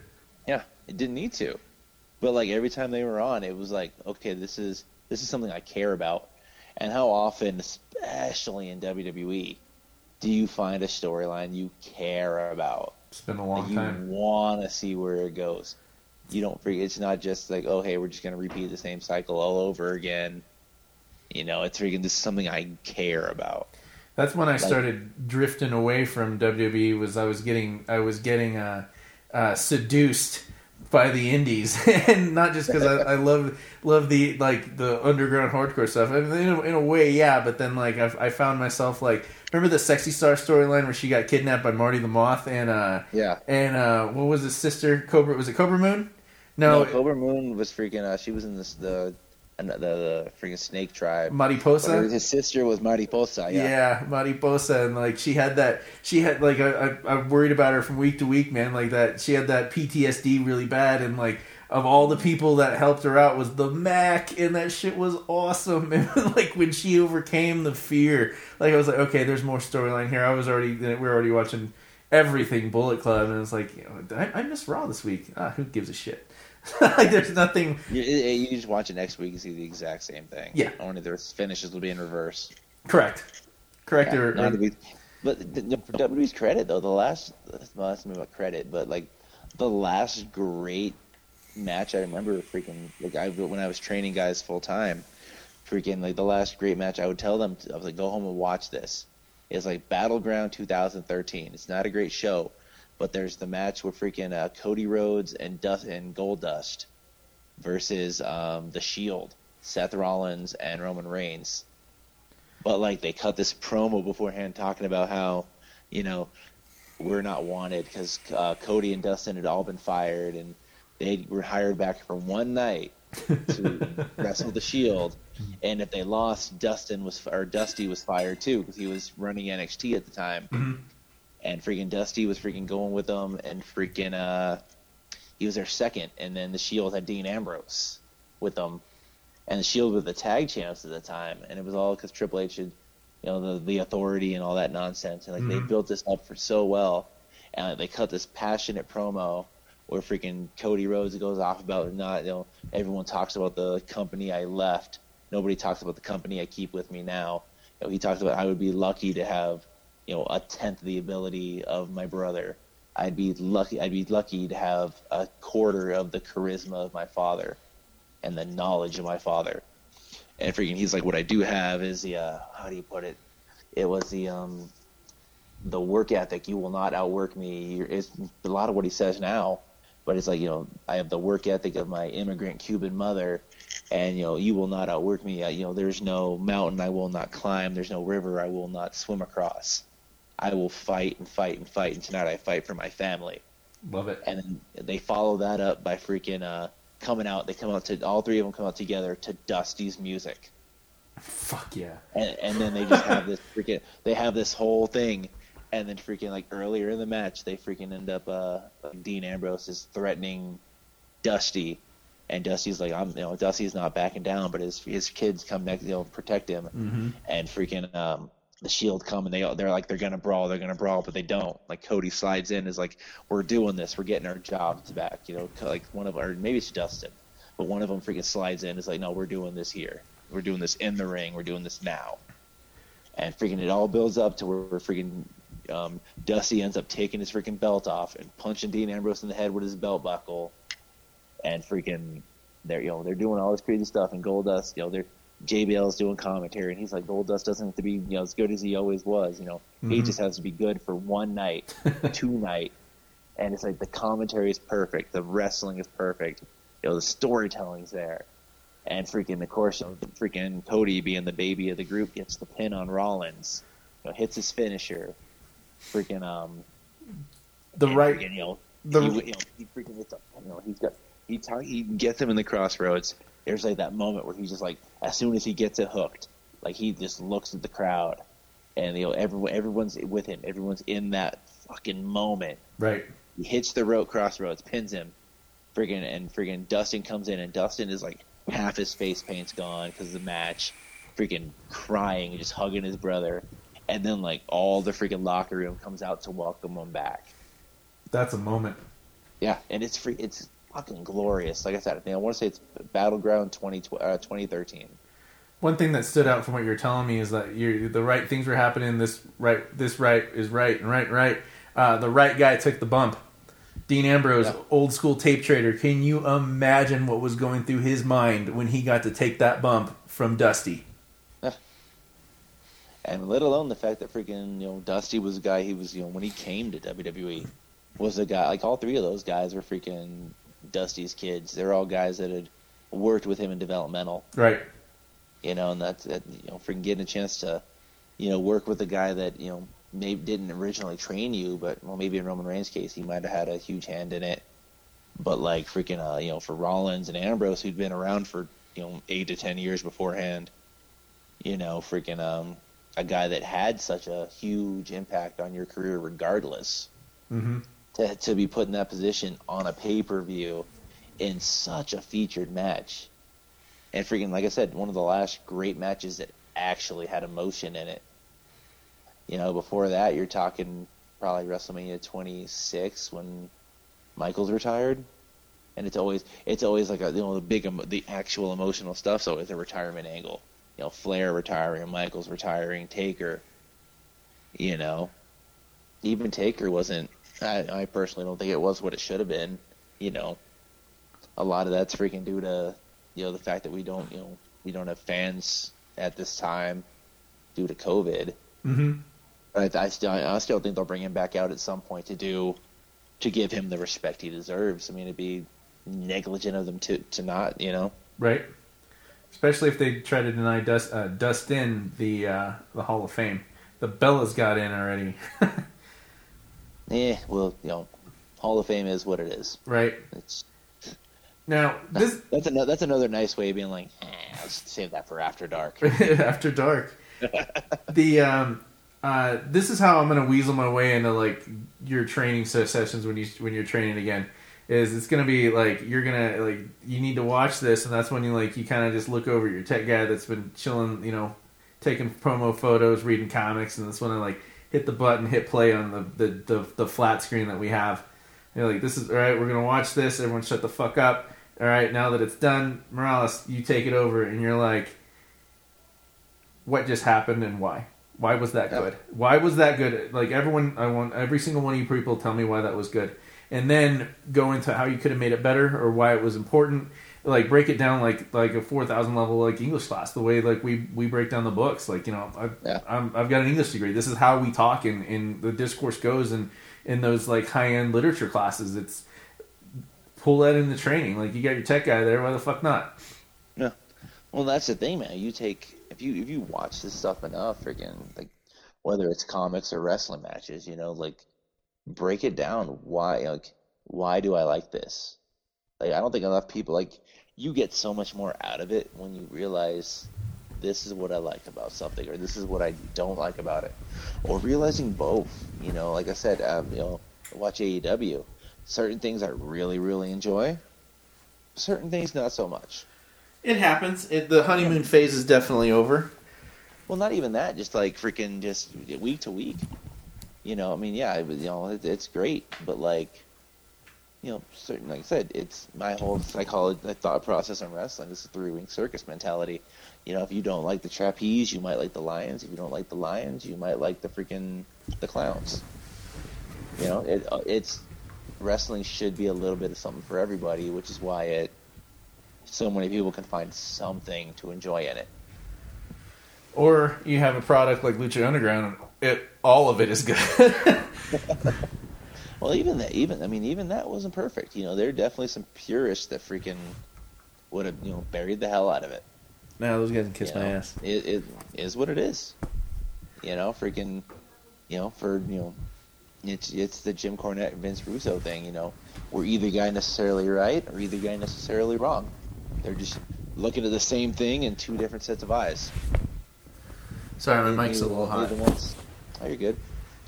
Like I said, neither one's a little bit right, or neither one's right, neither one's wrong. At least, the way you look at it. at least the damn thing exists. Yeah. Just be know, happy it's there. Yeah. And if you don't like it, you don't get to watch it. Hey, There's, there's enough varying wrestling for you to pick and choose. There's enough varying comic books if you're freaking into comic books, but you don't like superheroes. Find something else. it's there. Find, find, find a book outside of the superhero realm. Put the effort into it. Put the as Yeah. well. Like how many like it pisses me off when I meet trainees or even just people higher up in the Exelon here that like only still watch WWE. Like even even like right when AEW first came out, they're still like, no, I only watch WWE. Like what the hell? What, what are you stupid? Like you. you like you're only gonna go eat at McDonald's all the time because that's what you like. Like, do, do you know what's going on in Impact right now? Do you know like what's happening in New Japan right now? Uh, and, and if you don't know it, you're gonna be so left behind. What what's wrong with you? Yeah. Like I said, man, to each their own. That's that's what they like. It's not like I said, not necessarily right, not necessarily wrong. I'm Yeah, just they. I mean, I'm I'm all down for giving everything a shot, but freaking some people some people will, some people won't. That's what I want. That's what I want more of out of the human race. I want give give some things a shot. Have an open mind. Uh, have a little bit more sense of uh, self uh, self uh, like don't self destruct. like figure out a way not to do that. Those little things. But I, I Just, enjoy it. It's I not freaking. Not, it's never going to be the end of the world until it is, nope. and then who cares? And then it doesn't matter. At least the ride was damn good getting there. Yeah. Uh, exactly. Spider Man. Spider Shadow number one. This was Zdarsky. I don't. I don't think I told you that the other day. This is one of the ones I've, I'm sure they've probably done a. Uh, they've done a, a what if Spidey had kept the the symbiote and before we even know who Eddie Brock was. But this is where it picks off. Zdarsky's written this, and it, it is dark, in not in a dark for dark se- uh, sense. This is naturally where the storyline was going to go. Spidey didn't get rid of the he he hears it talk to him. It's messing with his it's messing with his uh, his internal dialogue because he's starting to hear the symbiote, not just uh, it giving him you know extra powers that sort of thing. And we find that he is on the on the skids with with Mary Jane.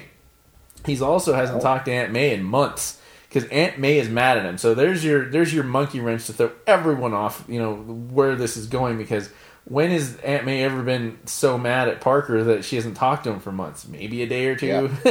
no, not not at all. And he even he's he's he just wants more of the power. This is you're watching the the absolute power corrupt a good man. It's ruining his. It's like like watching someone like drift into alcoholism, man. Like they lose their job, next thing they lost their wife, and you know, how did this happen? Like, no, you got to rewind and look at what's going on. And Parker is not looking at what's going on. All he cares about is keeping the suit. Like he accidentally punches at Mary Jane when he wakes up from a nightmare. And even then, he's like, "I'm gonna go out." Like he didn't. He just punched Mary Jane, man. Like, what the hell's going on? He's getting more and more fed up with the the baddies. You know, just getting at you know the rotating doors in the prison. He right at that moment encounters old Hobgoblin, and he really hits and hits hard, and it it actually gets Mister uh, Ogabi a little uh, little butthurt for that because he starts fo- he follows uh, Parker around until he gets to the point where he goes to Aunt May's house to say, you know, hey, you know, I've talked in a while, and you know he he burns down Aunt May's house and kills her in an explosion, and Parker's had Oh, wow. enough. Parker's had enough, and it was they didn't show it. What they did it Hitchcock style. Where they showed a little bit of the beginning where he has both hands on each side of, of Hobgoblin's head, and then crunch like he crushes the skull, and doesn't he walked away like nothing. Walked away like nothing. We also find that he's like, hey, I because keep in mind this is post Secret Wars, and um, the original Secret Secret War, sorry, Secret War, and um, Mr. Fantastic has been bugging him like, hey, we need to figure out what this damn thing is on you. And he does make it to the Baxter building and they they're telling him like, hey, like we think it's a symbiote and he's like, Yeah, I basically don't care. I mean like like we need to study it, we need to get that off of you and he Mr. Fantastic goes to grab him and Spidey grabs his hand and just squeezes it and you see it fold in his hand because Mr. Fantastic couldn't believe what was happening. Obviously he was gonna restrain him, but it was one of those things where like we the Fantastic Four, you know, the the uh, social justice warriors of the, the Marvel universe know that there's a problem and they're going to take care of it, whether you like it or not, or whether or not it's a good thing for Parker to have have the symbiote. But it's it's already gone completely, you know, completely sideways on him. We we, we see nothing but bad things happen, and like I said, not dark for dark's sake, but that's just the natural course of where it's going, and it's a really good way to explore things because we always see Peter Parker as you know ne'er do well. He gets pretty close to su- succeeding where he does, and immediately gets taken away. Um, this is what what happens when good men get corrupted, Yeah. and it's, it's a it's a big deal that people need to understand. Like like uh, one of the other comics I wanted to read or um, uh, mention just briefly was Home, uh, number one from Image, and it's uh, about migrants making it making their way at the beginning of Trump's uh, uh, time in office and finding out what the border borders like and getting separated. And it, it, I really don't think that it was 100% just for telling a story about what's happening that a lot of people choose to ignore in the news about what's happening at these you know detention centers. But it's what happens when good men see injustice and do nothing Yeah. it's it's it's a moral quandary. That's when you realize what, what, like who you are as a person. Whether or not like if, you see someone being killed on the street or being attacked what are you going to do? Are you're going to try to help them or are you're going to pull your phone out and start recording to go viral? And if we're watching Spidey get broken, and it can happen to the it can happen to the best of us. Like, I mean, you work you work in uh, uh, you know a pharmacy, like you know from personal experience and just from the, the, the different type of people what can happen if someone isn't paying attention. Oh, you got you you tore your ACL, you have surgery, you they give you X amount of Percocets, and then you really like Percocets, but you've never done drugs before. You're a good person. They've, this has never been in your wheel well. But then you really want more Percocets. You go to get more. They give you a little bit more. You go to get more. They they they, they stop you. Next thing you know, you're stealing people's uh, Percocets from their uh, medicine cabinets when you go visit them. And next thing you know, you're buying it on the street. And Next thing you know, that gets too important. It spirals on you. And next thing you know, you're buying heroin. Yeah. And that's not a made up thing. That's what happens. Good is ruin good people's lives and uh, keep hammering it home, like watching watching Parker, Parker fuck up. This is bad.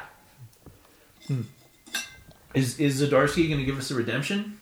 I hope so, because Yeah. I'd, I'd hate I'd hate for this story to just end like in like like watching like uh, an Andrew Kevin Walker movie where no one wins. There's no redemption. It's just that it is what it is, and it sucks. Oh. But that's that's what I got on that man. It's just the artwork was decent.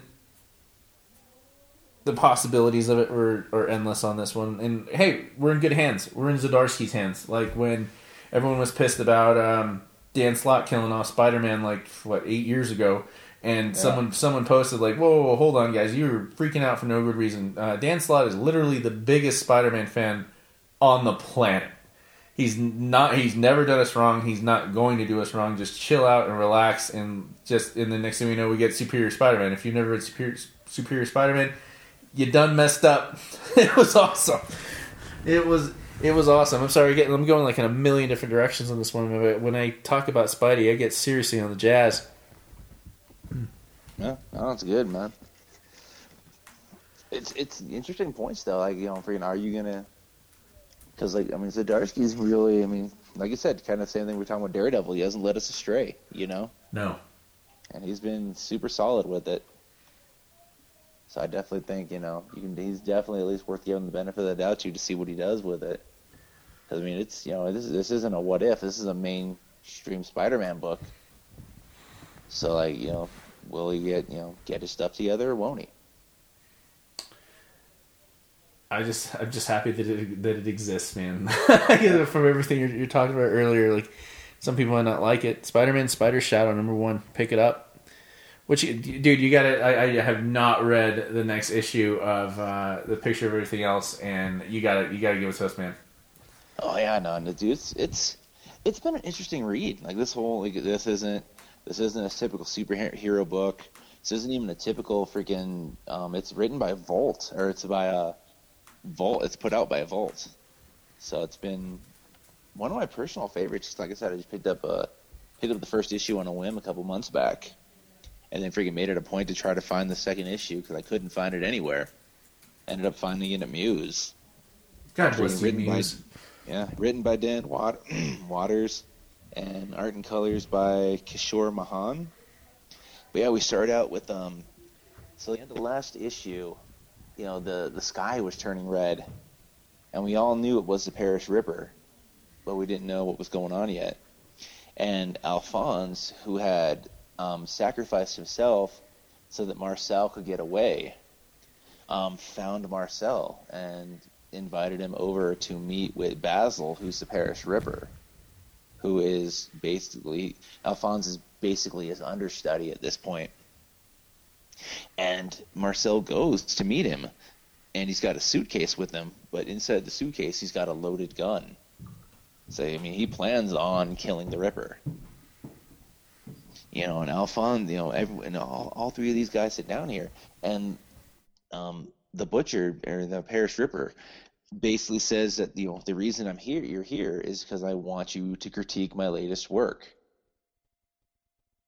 And you know, they he thinks Marcel thinks he's going to show him the painting, but instead they walk outside, and you know they're talking about the sky, and the whole thing is that um, the butcher or the I keep calling the butcher, the Ripper basically he drew the Paris landscape and it, and, and it manifested itself.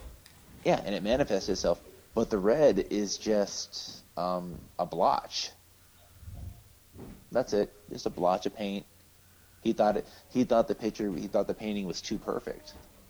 So we added this blotch to just kind of spice things up a little bit. Right. And you know the whole thing is he just wants his opinion. Uh, you know, what do you think? You know, critique this. You know, they're just they're just walking along Paris. They're driving in a they're driving in a motorized wagon that can go upwards of 22 miles an hour, which is the the newest technology. You know, we've peaked as humans. Right. You know, but there's just a splotch, and he, um,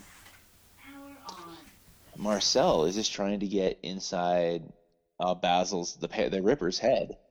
He's like, you know, if I want to really be able to critique this, you know, I need to know the artist. And Basil just kind of talks around him, doesn't give him too much. And they end up wandering into this guy who's feeding pigeons in this park. And he's just he's he's just calm. And with him being calm, Marcel notices that everybody's calm. All right. And but there's this giant blotch in the sky. So Marcel asks the old man about the blotch. Oh, and the old man is just like, oh, it, it must be a trick of the clouds or something, like a rainbow, right? Mm-hmm. You know, it's just light and water. You know, boy, you know, when I was a boy, I thought it was magic. and like, and and people are just okay with this. But basically, it comes to the fact that uh, Bat when Basil drew the painting, he drew the people calm there's he did, He didn't, he didn't. He didn't draw them panicking. He didn't draw them, you know, in an uproar or a rage or rebelling. You know, he drew all the people calm. He's the perfect it's, guy to do that too. Yeah, it's just a blotch. You know, but we find out that um, the way the like he eventually kind of concedes and shares a bit of his past, and he talks about this person, um, this man he was in a relationship with and the whole thing is that people are unaccepting of people who defy the norm, as he puts it. And he talks about this man, and he drew he this is this gorgeous man that he drew this uh, this painting of, and it was the finest work he ever did. And it turns out that man was Dorian Gray. Okay. So and freaking everyone knows that the whole thing with Dorian, the Dorian Gray character was that the uh, he didn't age as long as the picture was handled was okay. But he, he drew this picture of Dorian, and you know he he kept he didn't want he Dorian would never Dorian was happy about it, but he never show him the picture.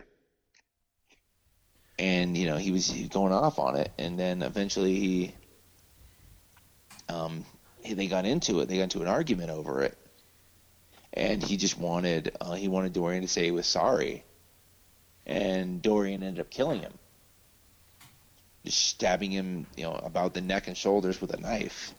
This is some next level shit. Yeah, it's it's it's like I said, a super interesting read. Hmm. And he ends up getting found by a man named Dr. Alan Campbell, who ends up, you know, uh, Dorian paid him to get rid of the body, basically, and he was still alive. And Dr. Campbell took pity on him and, you know, got him to a place where he could heal. And it turned out that the um, the picture, when he found the picture, it was horrible and ragged and aged. and um, Dorian had made the mistake of destroying the picture himself, and it killed him. So that's when he learned that he had this power. So we get the So- origin story. We see more of like what what our main character can do, and now we've got an Achilles heel. Yep. And the whole thing is, we found out that um, when they, when Marcel and Alphonse found him initially, he was basically in the the the um, whatever, because the whole thing is that it's the uh, the canvas is what where the power lies, and the whole thing is that he he was in his infancy with learning about it. Like he didn't know what he could and couldn't do. So he was basically finding out the extent of his powers at the time, which is why he was trying so many different things, and why you know unfortunate people had died. Are we So he, are we getting an end game yet? uh, not really as of yet. Like it's it's interesting because now it seems like he's trying to to make things better, because he has basically brought peace to Paris. Right. There's no, there's no fighting. There's no battles. You know, everyone is at peace. Because of the blob. Yeah. Well, not even the blob, just the fact that he drew the entire. Everyone's even okay with the blob, but like he drew Paris, and the picture he drew was fine. So as long as the picture remains okay, everybody will be, remain okay. So it's interesting to see, like, you know, he has that power, but but we, if he decides he wants to destroy it, he has that power as well.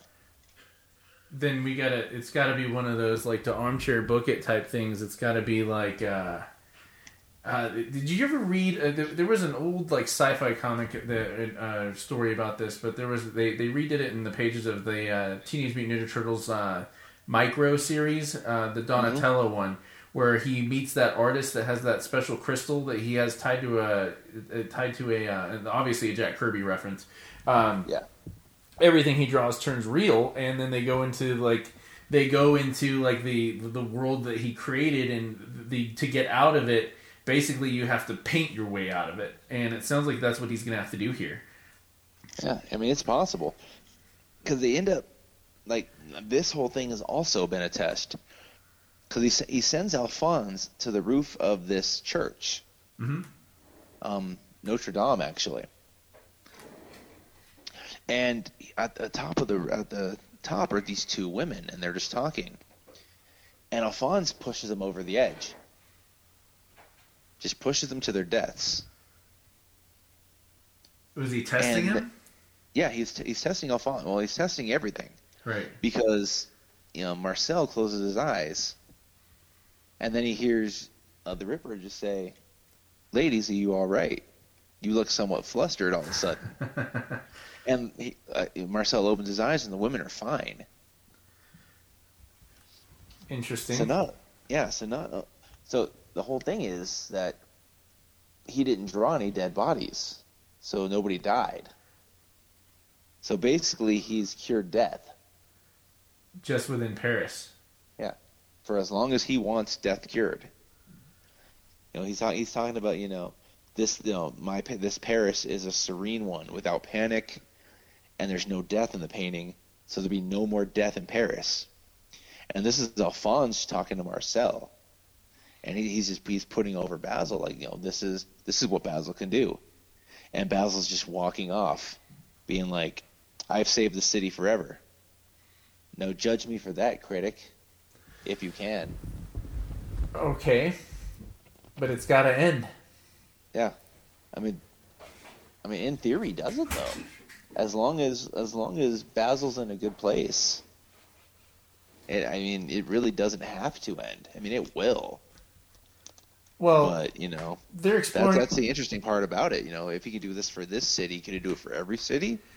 They're they're doing something extremely similar in a comic book called Stillwater right now, and the the premise is that there's a small town. uh, One day, everyone realized they couldn't die, and even if you did die, you just regenerate, and it, it wasn't a big deal. But the problem is, is that they have to hide them, like they had to hide hide themselves from the rest of the world. So anytime like new people would come in town, like they would be redirected like by the cops, or you can't come in. Like there's there's something wrong going on. You, you know, go around.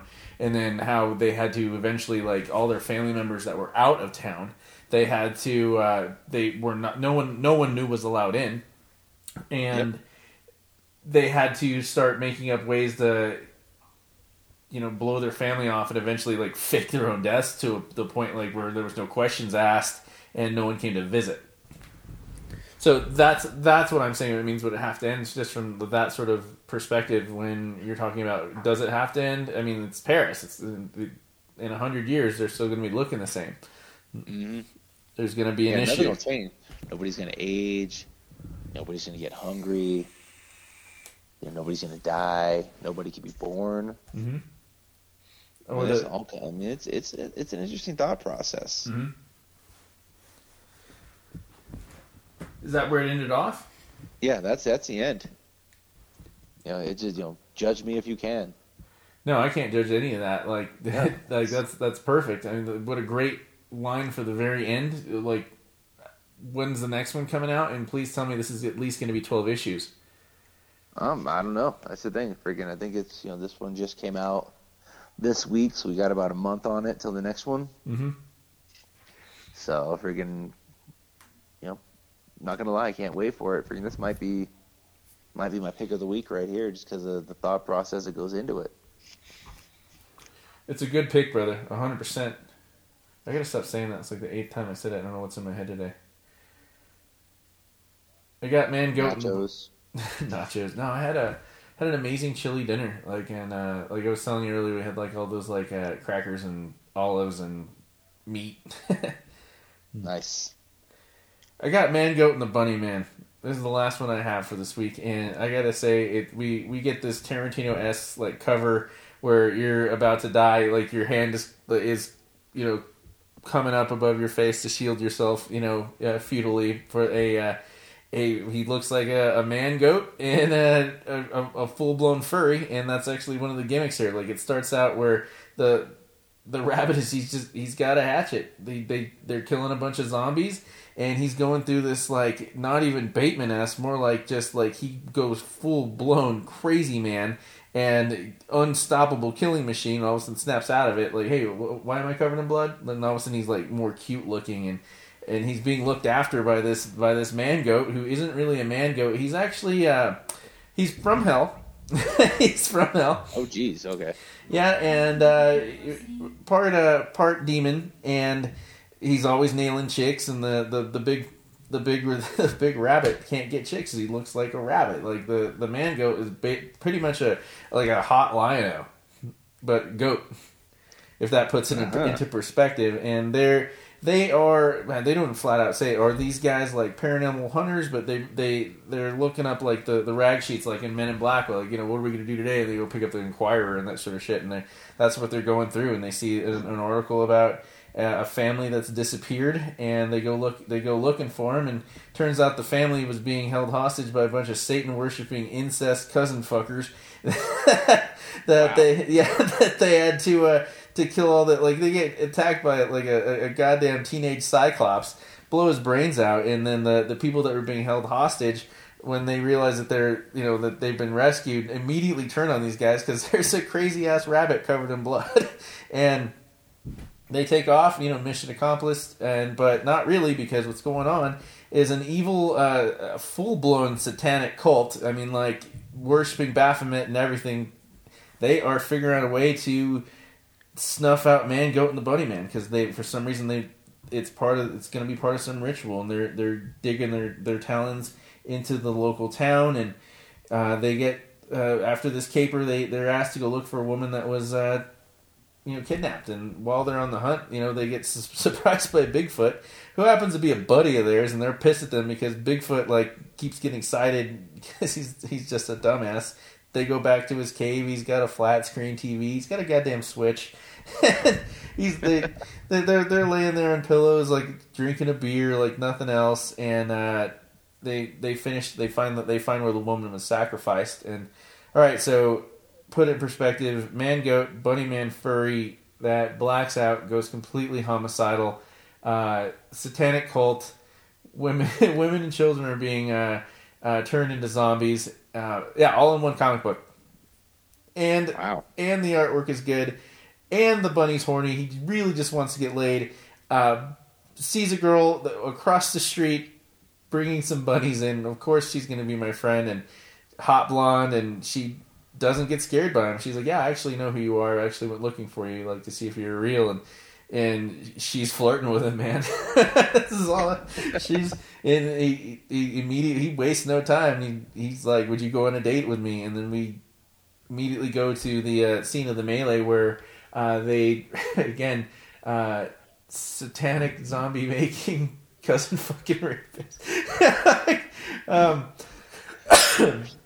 more people are hunting man goat the bunny man. We've got some crazy ass rednecks with more ammo than what to do with, and some sketches just looking to hunt these guys down. And uh, I love the shit out of this comic book, man. This was this was something that would be on like Joe Bob Briggs's uh, uh, Monster Drive-In if they make it this into a movie. And if they did, I'd be very very happy with it. Absolute B B movie, over the top badassness. Nice. Ah, that was like a. I feel like I said that in one breath. Like all, A little just bit. You you were you were into it. pretty excited about it. Man, but that's anything in wrestling other than like you know pro wrestling that we need to go over, man. Because it's uh, we've got like blood and guts, and the final reading, not the blood and guts. Yeah, we're getting the blood and guts match, aren't we in AEW? Yeah, that's coming up uh first week of May, I think. First Wednesday in May. Can't wait, man. Uh, I'm interested to see what they pull it off because you know it's freaking. It'll be interesting to see what they do different. You know, they did Stadium Stampede last year, and that was super awesome. So hopefully they can keep it going and do give us something. You know, revamp something old and make it new. I hope they have a crowd for that, man. A oh, good oh crowd. yeah, A yeah, good no, crowd. definitely. But yeah, other than that, man, I do get the got that big title match coming up between Swann and uh, Kenny Omega, title for titles. See how that goes. All right, we gotta we gotta have that belt collector back, man. Yeah, see what happens. Well, that's that's all I got for this week, brother. I think I'm pretty much tapped, Moan for air.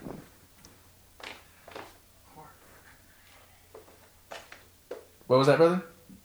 I said I think we're pretty much tapped for this week. Shit, yeah, I'm tapped, guys. Again, give us a give us an email. Uh, find us everywhere: Instagram, Twitter. We don't do uh, TikTok. Um, mostly on, yeah, mostly on. Oh god, I hate Facebook. Yeah, it's mostly Instagram. I have a lot of fun on there. Give us an email, Colin and Josh at Mindfields Podcast, com, MindfieldsComicsPodcast.com. Uh, we'll come up with another email. We'll get your name in there too, brother. But uh, just didn't want you to think I left you out. But that was way before you joined the show. But uh, Tom and, Jo- Josh eat chili.com. Dude, uh, it, we would probably make a lot of money if we actually did eat but random chili, but we would be getting the wrong money for the wrong reasons. Maybe the right reasons. I do love chili. I had a shitload of chili, dude. I've had so much chili this week; it's not funny. It's been awesome. Like they made a shitload of it at work in the cafeteria, and every day just get a big bowl of it. And then uh, whenever my mom she had that, and I'm like, yeah, I had some tonight. Yeah, we're sitting pretty, man. But I've got nothing left. If you've got nothing left, I'll sign us off. Yeah, I think we're I think we're good, man. Just freaking everything sounds super. Cool. Well, guys, again, uh, this transmission is over, and this is dangerous. Thank you for coming to Mindfields.